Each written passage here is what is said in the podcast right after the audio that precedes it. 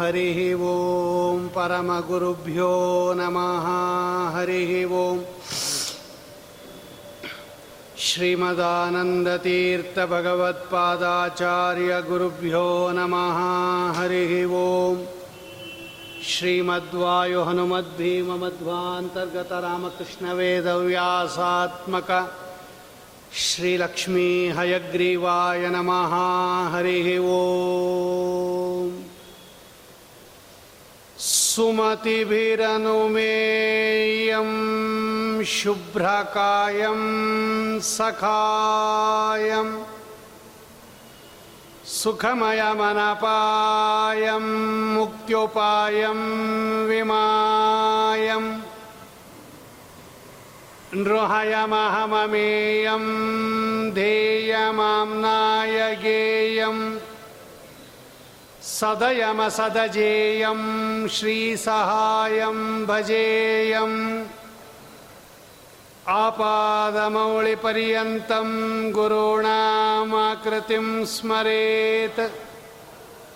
तेन विघ्नाः प्रणश्यन्ति सिद्ध्यन्ति च मनोरथाः ॐ सृष्टिस्थित्यप्ययेहा नियतिदृशितमो बन्धमोक्षश्च यस्मात् अस्य श्रीब्रह्मरुद्रप्रभृतिसुरनरद्वीषशत्रुत्मकस्य विष्णोर्व्यस्ताः समस्ताः सकलगुणनिधिः सर्वदोषो व्यपेतः पूर्णानन्दो व्ययो यो गुरुरपि परमश्चिन्तये तं महान्तम् ॐ जन्माद्यस्य यतोऽन्वयादितरतश्चर्तेष्वभिघ्नस्वराट् तेने ब्रह्महृदायादिकवये मुह्यन्ति यं सूरयः। तेजो वारिमृदां यथा विनिमयो यत्र त्रिसर्गो मृषा।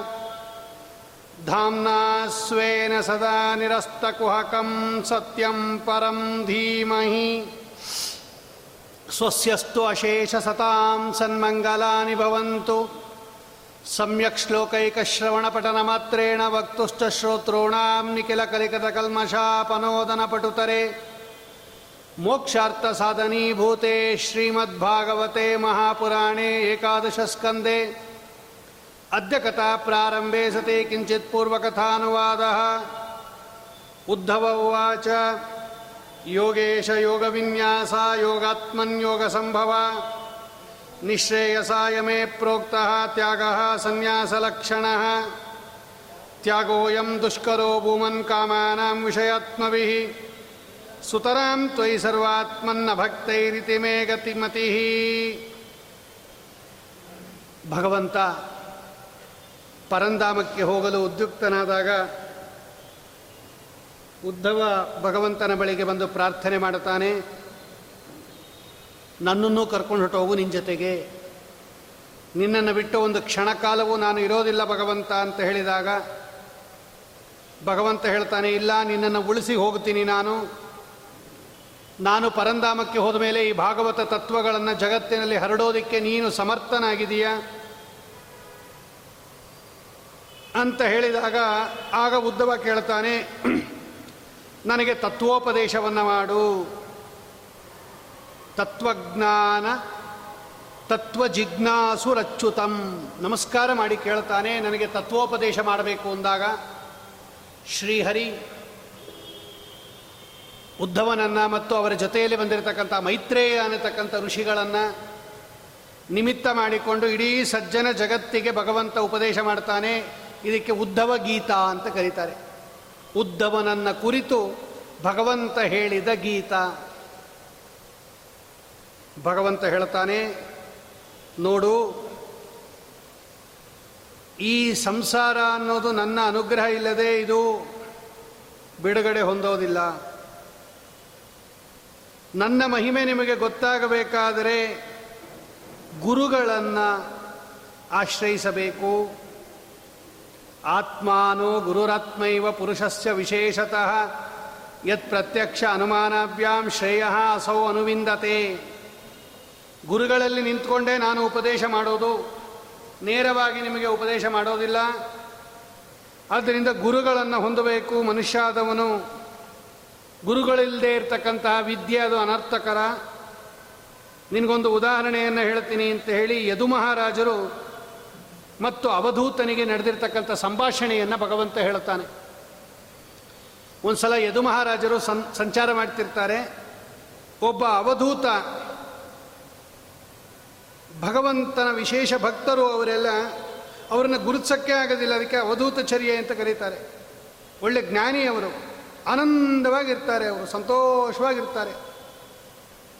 ಅವನ ಹತ್ರ ಇವರು ಹೋಗಿ ಕೇಳ್ತಾರೆ, ಯದು ಮಹಾರಾಜರು ನಿಮ್ಮ ಹತ್ರ ಏನೂ ಇಲ್ಲ. ಒಂದು ಪದಾರ್ಥ ಇಲ್ಲ. ಆದರೆ ಆನಂದವಾಗಿದ್ದೀರ? ನಿಮ್ಮನ್ನು ನೋಡಿದ್ರೆ ಗೊತ್ತಾಗುತ್ತೆ. ಒಳ್ಳೆ ದಷ್ಟಪುಷ್ಟವಾಗಿದ್ದರು ಅವರು. ಸುಭಗ ಅಮೃತ ಭಾಷಣ ತ್ವಂತು ಕಲ್ಪ್ಯ ಕವಿ ದಕ್ಷ, ಸುಭಗ ಅಮೃತ ಭಾಷಣ ಎಷ್ಟು ಆನಂದವಾಗಿದ್ದೀರ? ಒಳಗಡೆ ಮನಸ್ಸು ಚೆನ್ನಾಗಿದ್ದರೆ ಅದು ಮುಖದಲ್ಲಿ ರಿಫ್ಲೆಕ್ಟ್ ಆಗುತ್ತೆ ಅದು. ಸಂತೋಷ ಇದ್ದರೆ ಹೃದಯದಲ್ಲಿ ಅದು ಮುಖದಲ್ಲಿ ಗೊತ್ತಾಗ್ಬಿಡುತ್ತೆ.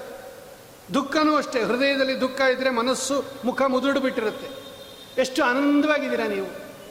ಏನು ಕಾರಣ? ನಾವು ಇಷ್ಟೆಲ್ಲ ದೊಡ್ಡ ಸಾಮ್ರಾಜ್ಯ ಇದೆ, ರಾಜ್ಯ, ಕೋಶ, ಐಶ್ವರ್ಯ ಇದೆ, ಬೆಳ್ಳಿ ಬಂಗಾರ ಇದೆ, ಆನೆ, ಕುದುರೆ, ರಥ, ಕಾಲಾಳು, ಎದ್ರೆ, ಕೂತರೆ, ಆಳುಗಳು. ನಮಗೆ ಸಂತೋಷನೇ ಇಲ್ಲ. ಬ್ರಹ್ಮನ್ ಆತ್ಮನಿ ಆನಂದ ಕಾರಣಂ ಪೃಚ್ಛತಾಂ. ಅವ್ರು ಕೇಳ್ತಾರೆ, ಏನು ನಿಮ್ಮ ಆನಂದಕ್ಕೆ ಕಾರಣ? ಬ್ರೂಹಿ ಅದನ್ನು ಹೇಳಿದಾಗ ಆಗ ಅವಧೂತರು ಹೇಳುತ್ತಾರೆ ಇದನ್ನು ಪರಮಾತ್ಮ ಉದ್ಧವನಿಗೆ ಹೇಳುತ್ತಾ ಇದ್ದಾನೆ. ನೋಡು ರಾಜನ್ ಸಂತಿಮೆ ಗುರವೋ ರಾಜನ್ ಬಹವೋ ಬುದ್ಧುಪಾಶ್ರಿತಾ. ಯಥೋ ಬುದ್ಧಿಮುಪಾದಾಯ ಮುಕ್ತೋ ಮುಕ್ತಾಟೋಹಮೀತಿ ತಾಂಶುಣು. ನನಗೆ ಇಪ್ಪತ್ನಾಲ್ಕು ಜನ ಗುರುಗಳಿದ್ದಾರೆ. ನಾನು ಬುದ್ಧಿಯಿಂದ ಕಲ್ಪನೆ ಮಾಡ್ಕೊಂಡಿರ್ತಕ್ಕಂಥದ್ದು ಬುದ್ಧಿಯಿಂದ ಆಶ್ರಿತವಾಗಿರ್ತಕ್ಕಂಥ ಗುರುಗಳವರು. ಆ ಗುರುಗಳಿಂದ ನಾನು ಚೆನ್ನಾಗಿ ತತ್ವೋಪದೇಶ ಪಡೆದೆ. ಅದನ್ನು ನೋಡಿ ತಿಳ್ಕೊಂಡೆ ನಾನು. ಅದನ್ನು ಜೀವನದಲ್ಲಿ ಅಳವಡಿಸ್ಕೊಂಡೆ. ಸುಖವಾಗಿ ಸಂಚಾರ ಮಾಡ್ತಾ ಇದ್ದೀನಿ. ಯಾರು ನಿನ್ನ ಗುರುಗಳು ಅಂತ ಕೇಳಿದ್ರು ಅವರು. ಯದು ಮಹಾರಾಜರು ಕೇಳಿದ್ರು, ಯಾರಪ್ಪ, ಇಪ್ಪತ್ನಾಲ್ಕು ಗುರುಗಳು? ಆಗ ಅವ್ರು ಹೇಳ್ತಾರೆ, ಪೃಥ್ವಿ ವಾಯುರಾಕಾಶ ಆಪೋ ಅಗ್ನಿ ಚಂದ್ರಮ ರವಿ ಕಪೋತಃ ಅಜಗರ ಸಿಂಧು ಪತಂಗ ಮಧುಕೃತು ಗಜ ಮಧುಹ ಹರಿಣ ಮೀನ ಪಿಂಗಲ ಕುರರ ಅರ್ಬಕ ಕುಮಾರಿ ಶರಕೃತ್ ಸರ್ಪ ಊರ್ಣನಾಭಿ ಸುಪೇಶಕೃತ್. ಇವರೆಲ್ಲ ನನ್ನ ಗುರುಗಳು. ಅವ್ರಿಗೆ ಆಶ್ಚರ್ಯ ಆಯಿತು. ಭೂಮಿ ಒಂದು ಗುರು, ಜಿಂಕೆ ಒಂದು ಗುರು, ಆನೆ ಒಂದು ಗುರು, ಆಕಾಶ, ಕುಮಾರಿಯ ಕಂಕಣ, ಇದೆಲ್ಲ ಗುರುಗಳು. ಇವ್ಯಾವ ಗುರುಗಳು? ನಿಮ್ಗೇನು ಪಾಠ ಹೇಳ್ಕೊಟ್ರಿ ಇವರೆಲ್ಲ? ಬುದ್ಧಿಪಾಶ್ಯತಃ ನಾನು ಬುದ್ಧಿಯಿಂದ ತಿಳ್ಕೊಂಡೆ ಅದನ್ನು. ಆ ವಸ್ತುಗಳನ್ನು ನೋಡಿ ನಾನು ಬುದ್ಧಿಯಿಂದ ತತ್ವ ತಿಳ್ಕೊಂಡೆ, ನಾನು ಹಿಂಗಿರಬೇಕು, ಪಾಠ ಕಲ್ತ್ಕೋಬೇಕು ಅಂತ. ನಿಂಗೆ ಹೇಳ್ತೀನಿ ಕೇಳು, ಭೂಮಿ ಒಂದು ಗುರು. ಸರಿಯಾಗಿ ನಾವು ಭೂಮಿಯನ್ನು ಗಮನಿಸಿ ನೋಡಿದಾಗ ಅದು ಒಂದು ತತ್ವ ತಿಳಿಸ್ಕೊಡ್ತಾ ಇದೆ. ಏನು? ಏನು ತಿಳ್ಕೊಂಡ್ರಿ ನೀವು? ಭೂಮಿಯನ್ನು ನೋಡಿ ಏನು ಪಾಠ ಕಲ್ತ್ಕೊಂಡ್ರಿ? ಭೂತೈರಾಕ್ರಮ್ಯಮಾಣೋಪಿ ಧೀರ ದೈವವಶಾನುಗೈ ತದ್ವಿಧಾಂ ನಚಲೈನ್ಮಾರ್ಗಾತ್ ಅನುಶಿಕ್ಷತ್ ಅನುಶಿಕ್ಷನ್ ಕ್ಷಿತೇರ್ವ್ರತಂ. ಇಷ್ಟು ಜನ ಪ್ರಾಣಿಗಳು, ಜೀವರಾಶಿಗಳು ಇದರ ಮೇಲೆ ಆಕ್ರಮಣ ಮಾಡಿದಾಗಲೂ ಕೂಡ ಭೂಮಿ ಅಲ್ಲಾಡೋದಿಲ್ಲ ನೋಡ್ರಿ. ನಾವು ಓಡಾಡ್ತೀವಿ, ತುಳಿತೀವಿ, ಮಲಮೂತ್ರ ವಿಸರ್ಜನೆ ಮಾಡ್ತೀವಿ, ಮನೆಗಳನ್ನು ಕಟ್ಕೊಂಡಿದ್ದೀವಿ ದೊಡ್ಡ ದೊಡ್ಡ ಬಿಲ್ಡಿಂಗ್ ಕಟ್ಟಿದ್ದೀವಿ ಅದರಲ್ಲಿ ವಾಸ ಮಾಡ್ತಾ ಇದ್ದೀವಿ ಹಿರಿಯರು, ಮಕ್ಕಳು, ದೊಡ್ಡವರು, ಚಿಕ್ಕವರು ಎಲ್ಲ ಇದ್ದಾರೆ, ಪರ್ವತಗಳಿದೆ. ಒಂದು ಸಲ ಭೂಮಿ ಅಲ್ಲಾಡಿಬಿಟ್ರೆ ಎಲ್ಲ ಹೊಟ್ಟೋಗ್ಬಿಡುತ್ತೆ. ಆದರೆ ಭೂಮಿ ಅಲ್ಲಾಡೋದಿಲ್ವಂತೆ ನೋಡಿ ಸ್ಥಿರವಾಗಿ ನಿಂತಿದೆ. ಹಾಗೆ ನಾವು ನಮ್ಮ ಧರ್ಮದಿಂದ ಚಲನೆ ಮಾಡಬಾರದು. ಎಷ್ಟೇ ನಮ್ಮ ಮೇಲೆ ಆಕ್ರಮಣ ಮಾಡಿದರೂ ಕೂಡ, ತೊಂದರೆ ಕೊಟ್ಟರು ಕೂಡ ತೋಡ್ತೀವಿ ಭೂಮಿಯನ್ನು. ಪಾಯ ತೋಡುವಾಗ ಭೂಮಿಯನ್ನು ತೋಡ್ತೀವಿ. ಇಷ್ಟೆಲ್ಲ ಮಾಡಿದ್ರೂ ಕೂಡ ಭೂಮಿ ಅಲ್ಲಾಡೋದಿಲ್ಲ ಅದು. ನಾವು ಅಷ್ಟೇ. ಧರ್ಮ ಮಾರ್ಗದಲ್ಲಿ ನಡೀತಾ ಇರುವಾಗ ನಾನಾ ಕಷ್ಟಗಳು ಬರುತ್ತೆ ನಮಗೆ, ತೊಂದರೆಗಳು ಬರುತ್ತೆ, ವಿಘ್ನಗಳು ಬರುತ್ತೆ. ನಮ್ಮ ಧರ್ಮ ಮಾರ್ಗದಿಂದ ನಾವು ಚಲನೆ ಮಾಡಬಾರದು ಅನ್ನೋದನ್ನು ಭೂಮಿಯಿಂದ ಕಲ್ತ್ಕೊಂಡೆ.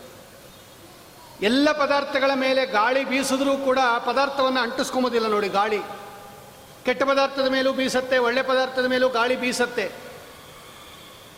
ತಾನು ಅಂಟಿಸ್ಕೊಂಬೋದಿಲ್ಲ, ತಾನು ಶುದ್ಧವಾಗಿ ಮುಂದೆ ಹೊಟ್ಟೋಗುತ್ತದು ಗಾಳಿ ಶುದ್ಧವಾಗೇ ಇರುತ್ತೆ.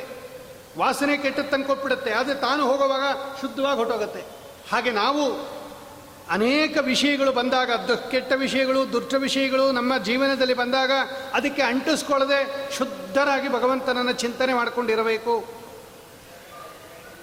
ಜ್ಞಾನಿಗಳಾಗಿರ್ತಕ್ಕಂಥವರು ಎಲ್ಲವನ್ನ ಸ್ವೀಕಾರ ಮಾಡಿದ್ರೂ ಕೂಡ ಅದು ಅವರಿಗೆ ಪಾಪ ಆಗೋದಿಲ್ಲ. ಅಗ್ನಿಗೆ ಹಾಕಿದಾಗ ನೋಡ್ರಿ ಎಲ್ಲ ಸುಟ್ಟು ಬಿಡುತ್ತೆ ಅಗ್ನಿ. ಒಳ್ಳೆ ಪದಾರ್ಥ ಹಾಕಿ ಸುಡುತ್ತೆ, ಕೆಟ್ಟ ಪದಾರ್ಥ ಹಾಕಿ ಸುಡುತ್ತೆ, ಕಸಕ್ಕೆ ಬೆಂಕಿ ಹಾಕಿರ್ತಾರೆ, ಕಸ ಸುಡುತ್ತೆ.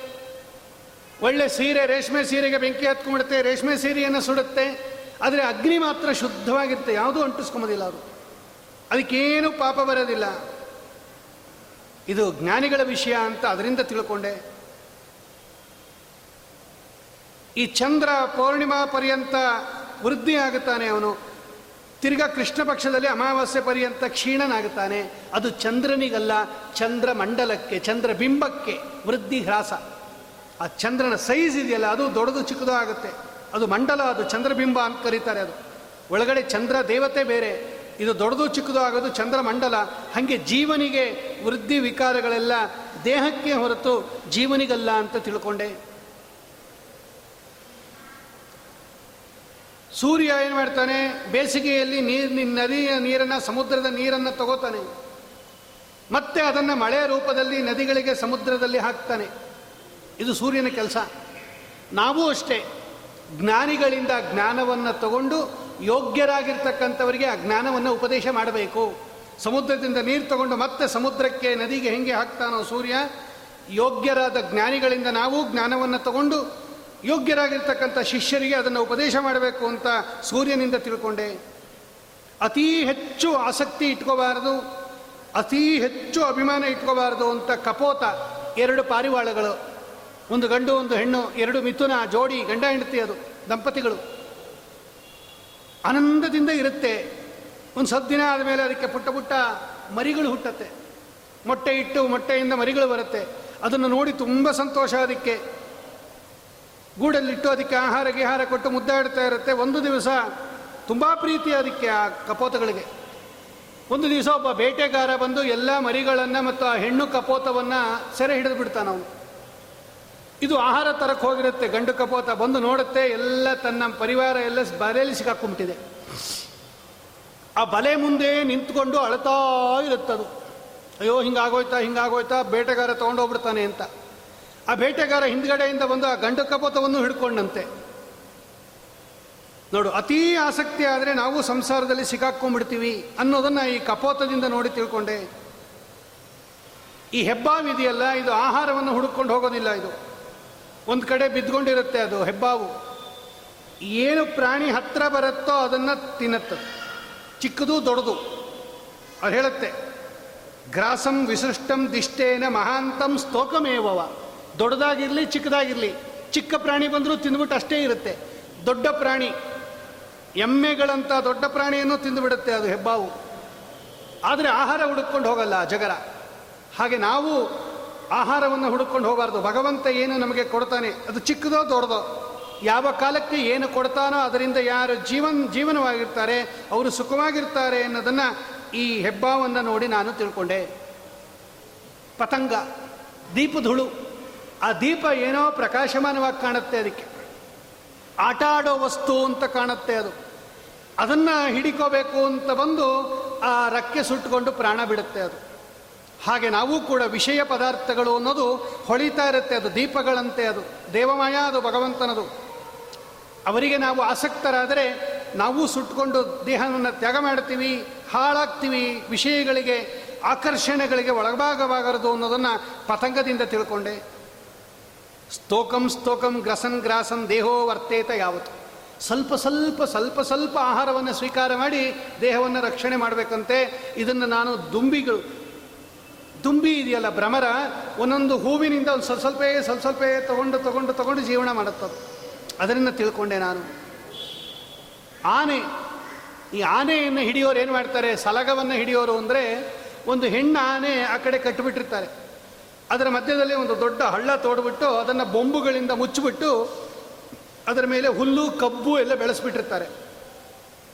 ಈ ಗಂಡ ಆನೆ ಏನು ಮಾಡುತ್ತೆ ಅಂದರೆ ಆ ಹೆಣ್ಣಾನೆಯನ್ನು ಪಡಿಬೇಕು ಅನ್ನೋ ಬರದಲ್ಲಿ ಇದರ ಮೇಲೆ ಓಡೋಗ್ಬಿಡುತ್ತೆ. ಕಬ್ಬು ಅಥವಾ ಹೆಣ್ಣಾನೆಯನ್ನು ಪಡೆಯುವಾಗ ಅದರೊಳಗೆ ಬಿದ್ದೋಗುತ್ತೆ ಹಳ್ಳ. ಇದು ಕೆಡ್ಡ ಆಪರೇಷನ್ ಹಿಂಗೆ ಮಾಡೋದು.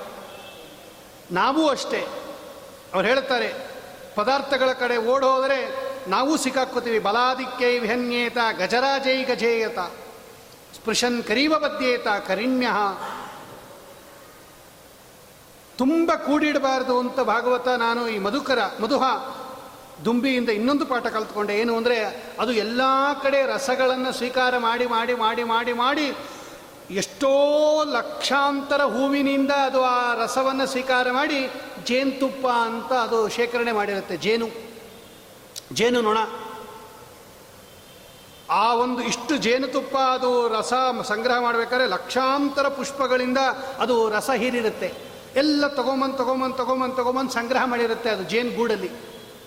ಯಾರೋ ಒಬ್ಬ ಬರ್ತಾರೆ, ಜೇನು ಗೂಡಿಗೆ ಬೆಂಕಿ ಹಚ್ಚಿಬಿಟ್ಟು ಎಲ್ಲ ಜೇನುತುಪ್ಪ ತೊಗೊಂಡು ಹೋಗ್ಬಿಡ್ತಾರೆ. ನಾವು ಅಷ್ಟೇ ಕಷ್ಟಪಟ್ಟು ಸಂ, ಎಲ್ಲ ಎಲ್ಲ ಎಲ್ಲ ಎಲ್ಲ ಹಾಗೆ ಸಂಗ್ರಹ ಮಾಡಿಬಿಡ್ತೀವಿ, ಅದನ್ನು ತಿ, ವಿನಿಯೋಗನೇ ಮಾಡೋದಿಲ್ಲ, ತಿನ್ನೋದು ಇಲ್ಲ, ಕೊಡೋದು ಇಲ್ಲ. ಯಾರೋ ಒಬ್ಬರು ಬಂದು ತೊಗೊಂಡು ಹೋಗ್ತಾರೆ. ಜಾಸ್ತಿ ಸಂಗ್ರಹ ಮಾಡಬಾರ್ದು ಅನ್ನೋದನ್ನು ಈ ಜೇನು ನೊಣದಿಂದ ತಿಳ್ಕೊಂಡೆ. ಜಿಂಕೆ. ಈ ಜಿಂಕೆ ಹಿಡಿಯೋರು ಏನು ಮಾಡ್ತಾರೆ ಅಂದರೆ ಹಾಡು ಹಾಕ್ಬಿಡ್ತಾರಂತೆ. ಒಳ್ಳೆ ಚೆನ್ನಾಗಿರೋ ಹಾಡು, ಇಂಪಾಗಿರ್ತಕ್ಕಂಥ ಹಾಡು ಹಾಕಿಬಿಟ್ರೆ ಆ ಜಿಂಕೆ ಹಾಡು ಕೇಳ್ತಾ ನಿಂತ್ಕೊಂಡ್ಬಿಡುತ್ತಂತೆ. ಹಿಂದ್ಗಡೆಯಿಂದ ಬಂದು ಅವನು ಬೇಟೆಗಾರ ಬಲೆ ಹಾಕ್ಬಿಟ್ಟು ತೊಗೊಂಡೋಗ್ತಾನೆ. ಅವನೇ ಹಾಡು ಇಟ್ಟುಬಿಟ್ಟಿರ್ತಾನೆ ಹಾಡು ಕೇಳ್ತಾ ನಿಂತಿರುತ್ತೆ, ಹಿಂದ್ಗಡೆಯಿಂದ ಬಂದು ತೊಗೊಂಡೋಗ್ತಾನೆ. ಇವತ್ತು ನಾವು ಅಷ್ಟೇ. ಭಾಗವತ ಹೇಳುತ್ತೆ, ಗ್ರಾಮ್ಯ ಗೀತಂ ನ ಶೃಣುಯಾತ್ ವನಚರ ಕ್ವಚಿತ್. ಶಿಕ್ಷೇಹಂ ಹರಿಣಾದ್ ಬದ್ಧಾನ್ ಮೃಗಯೋಗಿ ಗೀತ ಮೋಹಿತ ಅದರಲ್ಲೂ ಗ್ರಾಮ್ಯ ಗೀತೆಗಳು ಅಂದರೆ ಚಿತ್ರಗೀತೆಗಳು ಅಂತ ಅರ್ಥ. ಅಶ್ಲೀಲ ಗೀತೆಗಳು. ಭಗವಂತನಿಂದ ನಮ್ಮನ್ನು ದೂರ ಮಾಡತಕ್ಕಂತಹ ಗೀತೆಗಳನ್ನು ಕೇಳಬಾರದು ಸಿಕ್ಕಾಕ್ಕೋತೀವಿ ಸಂಸಾರಕ್ಕೆ ಅನ್ನೋದನ್ನು ಜಿಂಕೆಯಿಂದ ತಿಳ್ಕೊಂಡೆ. ನಾಲಿಗೆಯನ್ನು ನಮ್ಮ ಹತೋಟಿಯಲ್ಲಿ ಇಟ್ಕೊಂಡಿರಬೇಕು ಅನ್ನೋದನ್ನು ಮೀನಿನಿಂದ ತಿಳ್ಕೊಂಡೆ. ಮಾಂಸದ ಆಸೆಗೆ ಮತ್ಸ್ಯ ಸಿಲುಕಿ ಅಂತಾರೆ ದಾಸರಾಯರು. ಆ ಗಾಳದಿಂದ ಅವನು ಗಾಳದ ಗಾಳಕ್ಕೆ ತುದಿಯಲ್ಲಿ ಒಂದು ಮತ್ಸ್ಯ, ಒಂದು ಮಾಂಸದ ತುಂಡನ್ನು ಹಾಕಿ ನೀರಿನಲ್ಲಿ ಬಿಟ್ಟಿರ್ತಾನೆ. ಆ ಮೀನಿಗೆ ಬರೀ ಮಾಂಸ ಕಾಣುತ್ತೆ ಹೊರತು ಮೇಲ್ಗಡೆ ಇರೋ ಗಾಳ ಹಿಡಿತಾ ಇದ್ದಾನೆ ನನ್ನ ನನಗೆ ಗೊತ್ತಿಲ್ಲ. ಆ ಮಾಂಸ ಕಚ್ಕೊಂಬತ್ತೆ ಅದು. ಇವನು ಗೊತ್ತಾಗುತ್ತೆ ಆ ಗಾಳ ಜಗ್ಗದಾಗ ಹಿಡ್ಕೋತಾನೆ, ದೊಡ್ಡ ಮೀನು ಬುಟ್ಟಿಗೆ ಹಾಕ್ಕೊಂಡು ತೊಗೊಂಡೋಗ್ತಾನೆ ಇವತ್ತು ನಾವು ನಾಲಿಗೆಗೆ ಜಿಹ್ವಾ ಇಂದ್ರಿಯಕ್ಕೆ ಇಷ್ಟು ಒಳಗಾಗ್ಬಿಟ್ರೆ ನಾವು ಕೂಡ ಹಾಳಾಗ್ತೀವಿ ಅನ್ನೋದನ್ನು ಮೀನಿನಿಂದ ತಿಳ್ಕೊಂಡೆ. ಪಿಂಗಳ ಅನ್ನತಕ್ಕಂಥ ವೇಶ್ಯೆ ಬರೀ ಪರಪುರುಷರ ಸಹವಾಸ ಮಾಡಿ ಜೀವನ ಕಳೀತಾ ಇದ್ದಳು. ಒಂದಿನ ಅಲಂಕಾರ ಮಾಡಿ ನಿಂತ್ಕೊಂಡು ಹೇಳಿ ರಾತ್ರಿ ತನಕ ಯಾರೂ ಬರಲಿಲ್ಲ. ಕಡೆಗೆ ಕಾದು ಕಾದು ಸಾಕಾಯಿತು, ಆಗ ಅವಳಿಗೆ ಜ್ಞಾನೋದಯ ಆಯ್ತಂತೆ. ಸಂತಂ ರಂ ಸಮೀಪೆ ರಮಣಂ ರತಿಪ್ರದಂ ವಿತ್ತಪ್ರದಂ ನಿತ್ಯಮಿಮಂ ವಿಹಾಯ ಅಕಾಮದಂ ದುಃಖ ಭಯಾದಿ ಶೋಕ ಮೋಹಪ್ರದಂ ತುಚ್ಛಮಹಂ ಋಣೇಜ್ಞ ಪರಪುರುಷ. ಇನ್ನೊಬ್ಬರ ಪುರುಷನಿಗೆ ಪರಪುರುಷ ಅಂತ ಕರೀತಾರೆ. ಅವರ ಜೊತೆಯಲ್ಲಿ ಸಹವಾಸ ಮಾಡಿ ಜೀವನ ಮಾಡಿದವಳು ಅವಳು ಅವಳು ಜ್ಞಾನೋದಯ ಆಯ್ತಂತೆ. ಪರಪುರುಷ ಅಂದರೆ ಪರಮ ಪುರುಷ ಅಂತ ಅರ್ಥ. ಉತ್ತಮ ಪುರುಷ ಅರ್ಥಾತ್ ಸರ್ವೋತ್ತಮ ಅಂತ ಅರ್ಥ. ಆ ಪುರುಷ ಶಬ್ದ ವಚನಾದ ಭಗವಂತ ಒಳಗೇ ಇದ್ದಾನೆ ಅವನು. ಸಂತಂ ಸಮೀಪೆ ರಮಣಂ ರತಿಪ್ರದಂ. ಜೀವನಿಗೆ ತುಂಬ ಹತ್ತಿರ ಇರೋನು ಪರಮ ಪುರುಷ ಅಂದರೆ ಭಗವಂತ. ರತಿಪ್ರದಂ, ರಮಣಂ ಆನಂದ ಕೊಡ್ತಾ ಇದ್ದಾನೆ, ಸಂತೋಷ ಕೊಡ್ತಾ ಇದ್ದಾನೆ, ಹಣ ಕೊಡ್ತಾ ಇದ್ದಾನೆ. ಅಂತಹ ಪರಮ ಪುರುಷನನ್ನು ಬಿಟ್ಟು ಈ ತುಚ್ಛ ಈ ಜನರಿಗೆ ನಾನು ಅಪೇಕ್ಷೆ ಪಟ್ಟೆ ಅಂತ ಹೇಳಿ ಒಳ್ಳೆ ಜ್ಞಾನವನ್ನು ಪಡೆದ್ಲು ಪಿಂಗಳ ಅನ್ನತಕ್ಕಂತಹ ವೇಶ್ಯೆ ಬಾಣಾಕಾರ. ಒಬ್ಬ ಬಾಣ ಮಾಡ್ತಾ ಕೂತಿದ್ದ, ಅವನು ಚೂಪ್ ಮಾಡ್ತಾ ಕೂತಿದ್ದ ಬಾಣ. ಆ ದೇಶದ ರಾಜ ಹೋದ ಅದೇ ದಾರಿಲಿ. ಈ ಬಾಣ ಮಾಡ್ತಾ ಇರೋನು ತಲೆ ಎತ್ತು ಕೂಡ ನೋಡಲಿಲ್ಲ ರಾಜನ್ನ. ಅವನನ್ನು ನೋಡಿ ನಾನೊಂದು ಪಾಠ ಕಲ್ತ್ಕೊಂಡೆ ಅಂತಾರೆ ಅವಧೂತರು ಇಷ್ಟು ಏಕಾಗ್ರತೆ ಇರಬೇಕಂತೆ ನೋಡ್ರಿ. ಭಗವಂತನನ್ನು ಧ್ಯಾನ ಮಾಡೋ ಕಾಲಕ್ಕೆ ಯಾರಾನ ಓಡಾಡಲಿ ನಮ್ಮ ಮುಂದೆ, ನಮ್ಮ ಮನಸ್ಸು ವಿಚಲಿತವಾಗಬಾರದು, ಭಗವಂತನಲ್ಲಿ ಕೇಂದ್ರೀಕರಿಸಿರಬೇಕು ಅನ್ನೋದನ್ನು ಆ ಇಶು ಬಾಣಾಕಾರನಿಂದ ನೋಡಿದೆ. ಈ ದೇಹ ಅತ್ಯಂತ ಶ್ರೇಷ್ಠವಾಗಿರ್ತಕ್ಕಂಥದ್ದು ಇದು. ಈ ಮನುಷ್ಯ ದೇಹನೇ ಒಂದು ಶ್ರೇಷ್ಠ ಇದು. ಇದರಿಂದ ಒಂದು ಪಾಠ ಕಲ್ತ್ಕೊಂಡೆ, ಮಗು ಒಂದು ನನಗೆ ಗುರು. ತೈತೈಹಿ ಆತ್ಮವೃತ್ತ ಪುರುಷಂ ವಿದಾಯ ಬ್ರಹ್ಮಾವಬೋಧ ಮುದಮಾಪ ದೇವ ಎಲ್ಲ ದೇಹಕ್ಕಿಂತ ಶ್ರೇಷ್ಠವಾದ ದೇಹ ಅಂದರೆ ಮನುಷ್ಯ ದೇಹ. ಭಗವಂತನಿಗೆ ತುಂಬ ಸಂತೋಷ ಕೊಟ್ಬಿಡ್ತಂತೆ ಈ ದೇಹ ನಿರ್ಮಾಣ ಮಾಡಿದ ಮೇಲೆ. ಯಾಕೆ ಅಂದರೆ ಬೇರೆ ಎಲ್ಲ ದೇಹಗಳಿಗಿಂತ ಈ ಮನುಷ್ಯ ದೇಹದಲ್ಲಿ ಭಗವಂತನನ್ನು ಹೊಂದತಕ್ಕಂತಹ, ಭಗವಂತನನ್ನು ತಿಳ್ತಕ್ಕಂತಹ ಅವಕಾಶ ಇದೆ ಅಂತ ಹೇಳಿ ಮುದಮಾಪ ದೇವ ಭಗವಂತ ಸಂತೋಷಪಟ್ಟ ಅಂತ ಹೇಳಿ ಈ ಎಲ್ಲ ಪ್ರಾಣಿಗಳಿಂದ ಅದೆಲ್ಲ ನಾನು ಪಾಠ ಕಲ್ತ್ಕೊಂಡೆ. ಅದಕ್ಕೆ ಆನಂದವಾಗಿದ್ದೀನಿ ಅಂತ ಯದು ಮಹಾರಾಜರಿಗೆ ಆ ಅವಧೂತರು ಹೇಳ್ತಾರೆ ಅಂತ ಕೃಷ್ಣ ಪರಮಾತ್ಮ ಉದ್ಧವನಿಗೆ ಹೇಳಿ. ಇದಕ್ಕೆ ಅವಧೂತ ಉಪಾಖ್ಯಾನ ಅಂತಲೇ ಕರೀತಾರೆ. ಆಮೇಲೆ ಭಗವಂತ ಹೇಳ್ತಾನೆ, ಯಾವ ಕಾಲಕ್ಕೂ ಕೂಡ ಕರ್ಮಾಚರಣೆ ಮಾಡೋ ಕಾಲಕ್ಕೆ ಮನಸ್ಸಿನಲ್ಲಿ ಫಲವನ್ನು ಅಪೇಕ್ಷೆ ಮಾಡಬೇಡ್ರಿ ಅಂತಾನೆ ಭಗವಂತ. ನಿವೃತ್ತಿ ಕರ್ಮ ಸೇವೆಯೇತ ಪ್ರವೃತ್ತಂ ಮತ್ಪರತ್ಯಜೇತ್. ಜಿಜ್ಞಾಸಾಯಾಮ್ ಸಂಪವೃತ್ರ ನಾದ್ರಿಯೇತ್ ಕರ್ಮಚೋದನಾಂ. ಪ್ರವೃತ್ತಿ ಕರ್ಮಂ ಮತ್ಪರಂ ತ್ಯಜೇತ್. ಕರ್ಮ ಎರಡು, ನಿವೃತ್ತಿ ಕರ್ಮ, ಪ್ರವೃತ್ತಿ ಕರ್ಮ ಅಂತ. ಅಂದರೆ ಈ ಸಂಸಾರದಲ್ಲೇ ನಮ್ಮನ್ನು ಸಿಕ್ಕಾಕ್ಸೋ ಕರ್ಮ, ಪ್ರವೃತ್ತಿ ಕರ್ಮ. ಈ ಸಂಸಾರದಿಂದ ನಮ್ಮನ್ನು ಬಿಡಿಸ್ತಕ್ಕಂಥ ಕರ್ಮ, ನಿವೃತ್ತಿ ಕರ್ಮ. ನಿವೃತ್ತಿ ಅಂದರೆ ರಿಟೈರ್ಮೆಂಟ್ ಅಂತ ನಮ್ಗೆ ಗೊತ್ತಿದೆ. ಈ ಸಂಸಾರದಿಂದಲೇ ಬಿಡಿಸ್ಬಿಡುತ್ತೆ ನಮ್ಮನ್ನು. ಕರ್ಮ ಮಾಡುವಾಗ ನಮ್ಮನ್ನು ಈ ಸಂಸಾರದಿಂದ ಬಿಡಿಸುವಂತಹ ಕರ್ಮ ಮಾಡಬೇಕು. ಅಂದರೆ ಆ ಕರ್ಮ ನಮಗೆ ಅಡ್ಡಿ ಆಗಬಾರ್ದು ತಿರ್ಗಾ. ಈಗ ಪುರಾಣ ಕೇಳಿದ್ವಿ, ಹೇಳಿದ್ವಿ, ಪುಣ್ಯ ಬರುತ್ತೆ.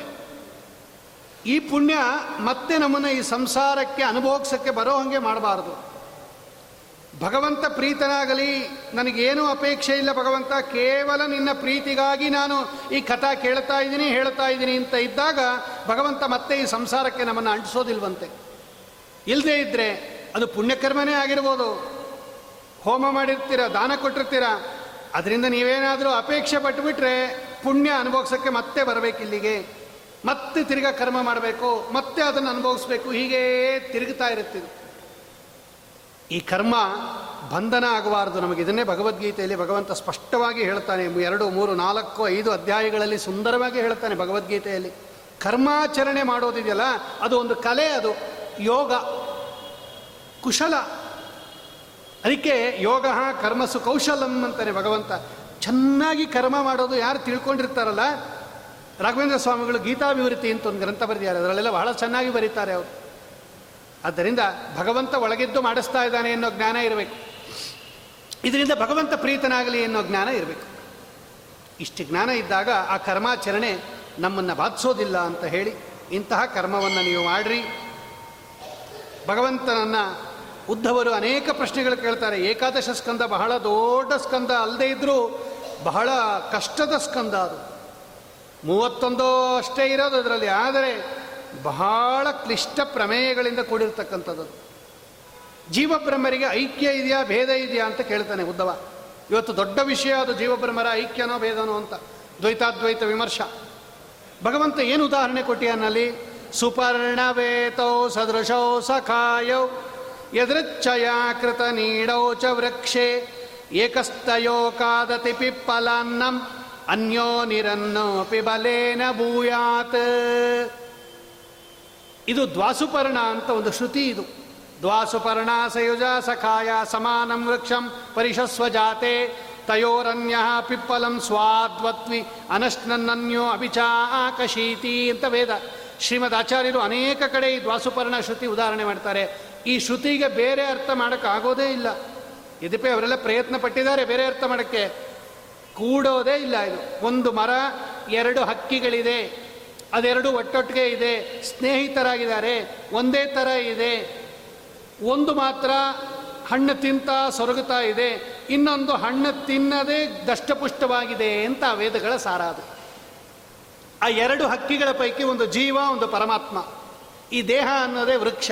ಇದರಲ್ಲಿದೆ ಎರಡು ಎರಡು ಸಕಾಯ ಸ್ನೇಹಿತರು ಒಟ್ಟೊಟ್ಟಿಗೆ ಇದ್ದಾರೆ. ಸದೃಶ ಒಂದೇ ಥರ ಇದ್ದಾರೆ, ಚೇತನರಾಗಿದ್ದಾರೆ.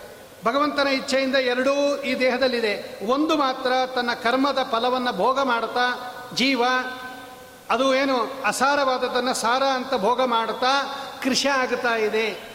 ಇನ್ನೊಂದು ಹಕ್ಕಿ ಇದೆಯಲ್ಲ, ಪರಮಾತ್ಮ ಅನ್ನೋ ಹಕ್ಕಿ, ಅದು ಭೋಗ ಮಾಡದೇನೆ.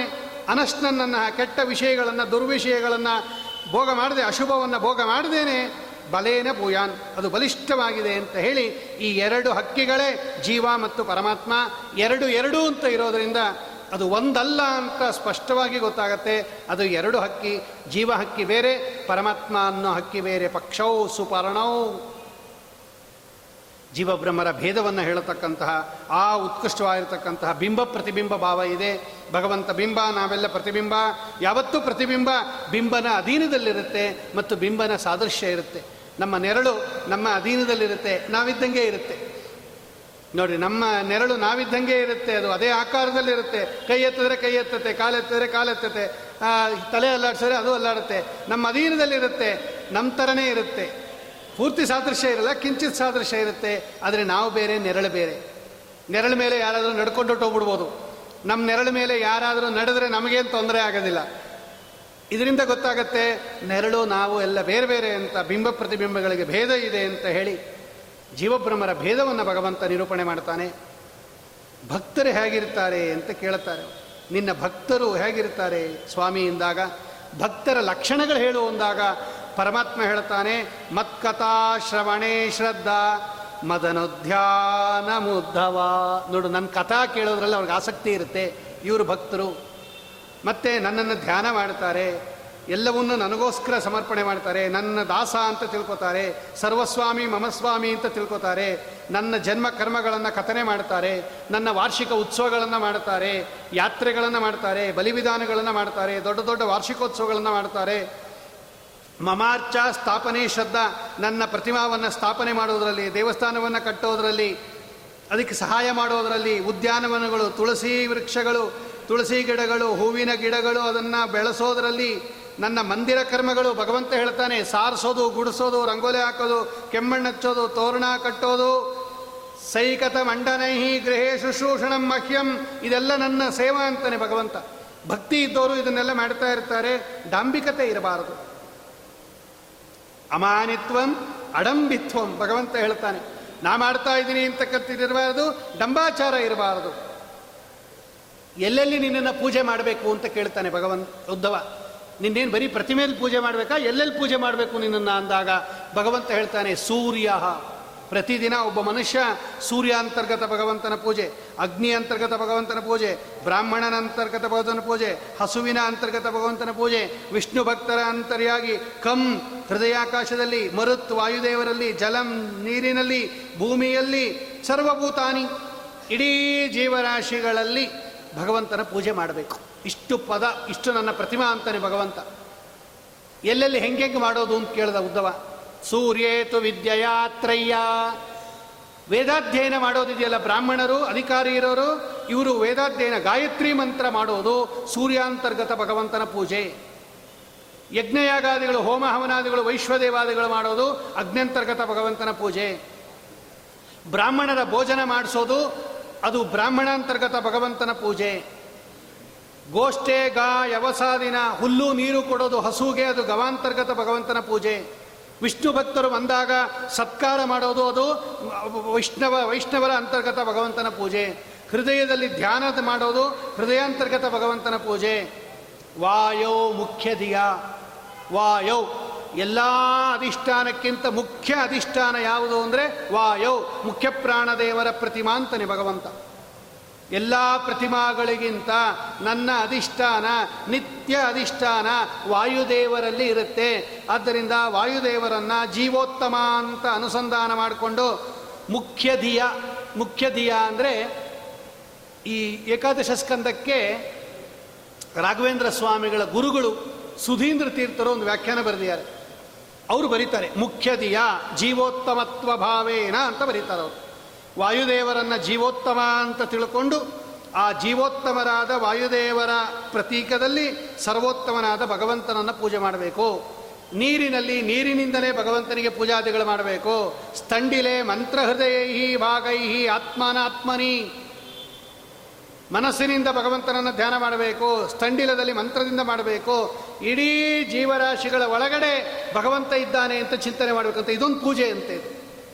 ಯಾರಾದರೂ ಒಬ್ಬ ವ್ಯಕ್ತಿಯನ್ನು ನಾವು ನೋಡಿದಾಗ ಇವನ ಹೃದಯದಲ್ಲಿ ಭಗವಂತ ಇದ್ದಾನೆ, ಆ ಭಗವಂತ ಇವನಿಗೆ ಬಿಂಬಮೂರ್ತಿ, ಆ ಬಿಂಬಮೂರ್ತಿಗೂ ನನಗೂ ನನ್ನ ಬಿಂಬಮೂರ್ತಿಗೂ ಭೇದ ಇಲ್ಲ ಅಂತ ಚಿಂತನೆ ಮಾಡೋದು ಇದು ಸರ್ವಭೂತಗಳಲ್ಲೂ ಭಗವಂತನ ಚಿಂತನೆ ಅಂತೆ. ಇಷ್ಟೆಲ್ಲ ಭಗವಂತ ಹೇಳಿದ ಮೇಲೆ ಉದ್ಧವ ಕೇಳಿದ. ಏನನ್ನ ಮಾಡಿ ಯಾವುದರಿಂದ ನಿನ್ನನ್ನು ವಶಪಡಿಸ್ಕೋಬೋದು ಭಗವಂತ? ಏನು ಮಾಡಿದ್ರೆ ನೀನು ಪ್ರೀತನಾಗ್ತೀಯ ಹೇಳು ಅಂದಾಗ ಭಗವಂತ ಹೇಳ್ತಾನೆ, ನನ್ನನ್ನು ವಶಪಡಿಸ್ಕೊಂಬೋದಕ್ಕೆ ಬೇರೆ ಯಾವ ಉಪಾಯವಿಲ್ಲ.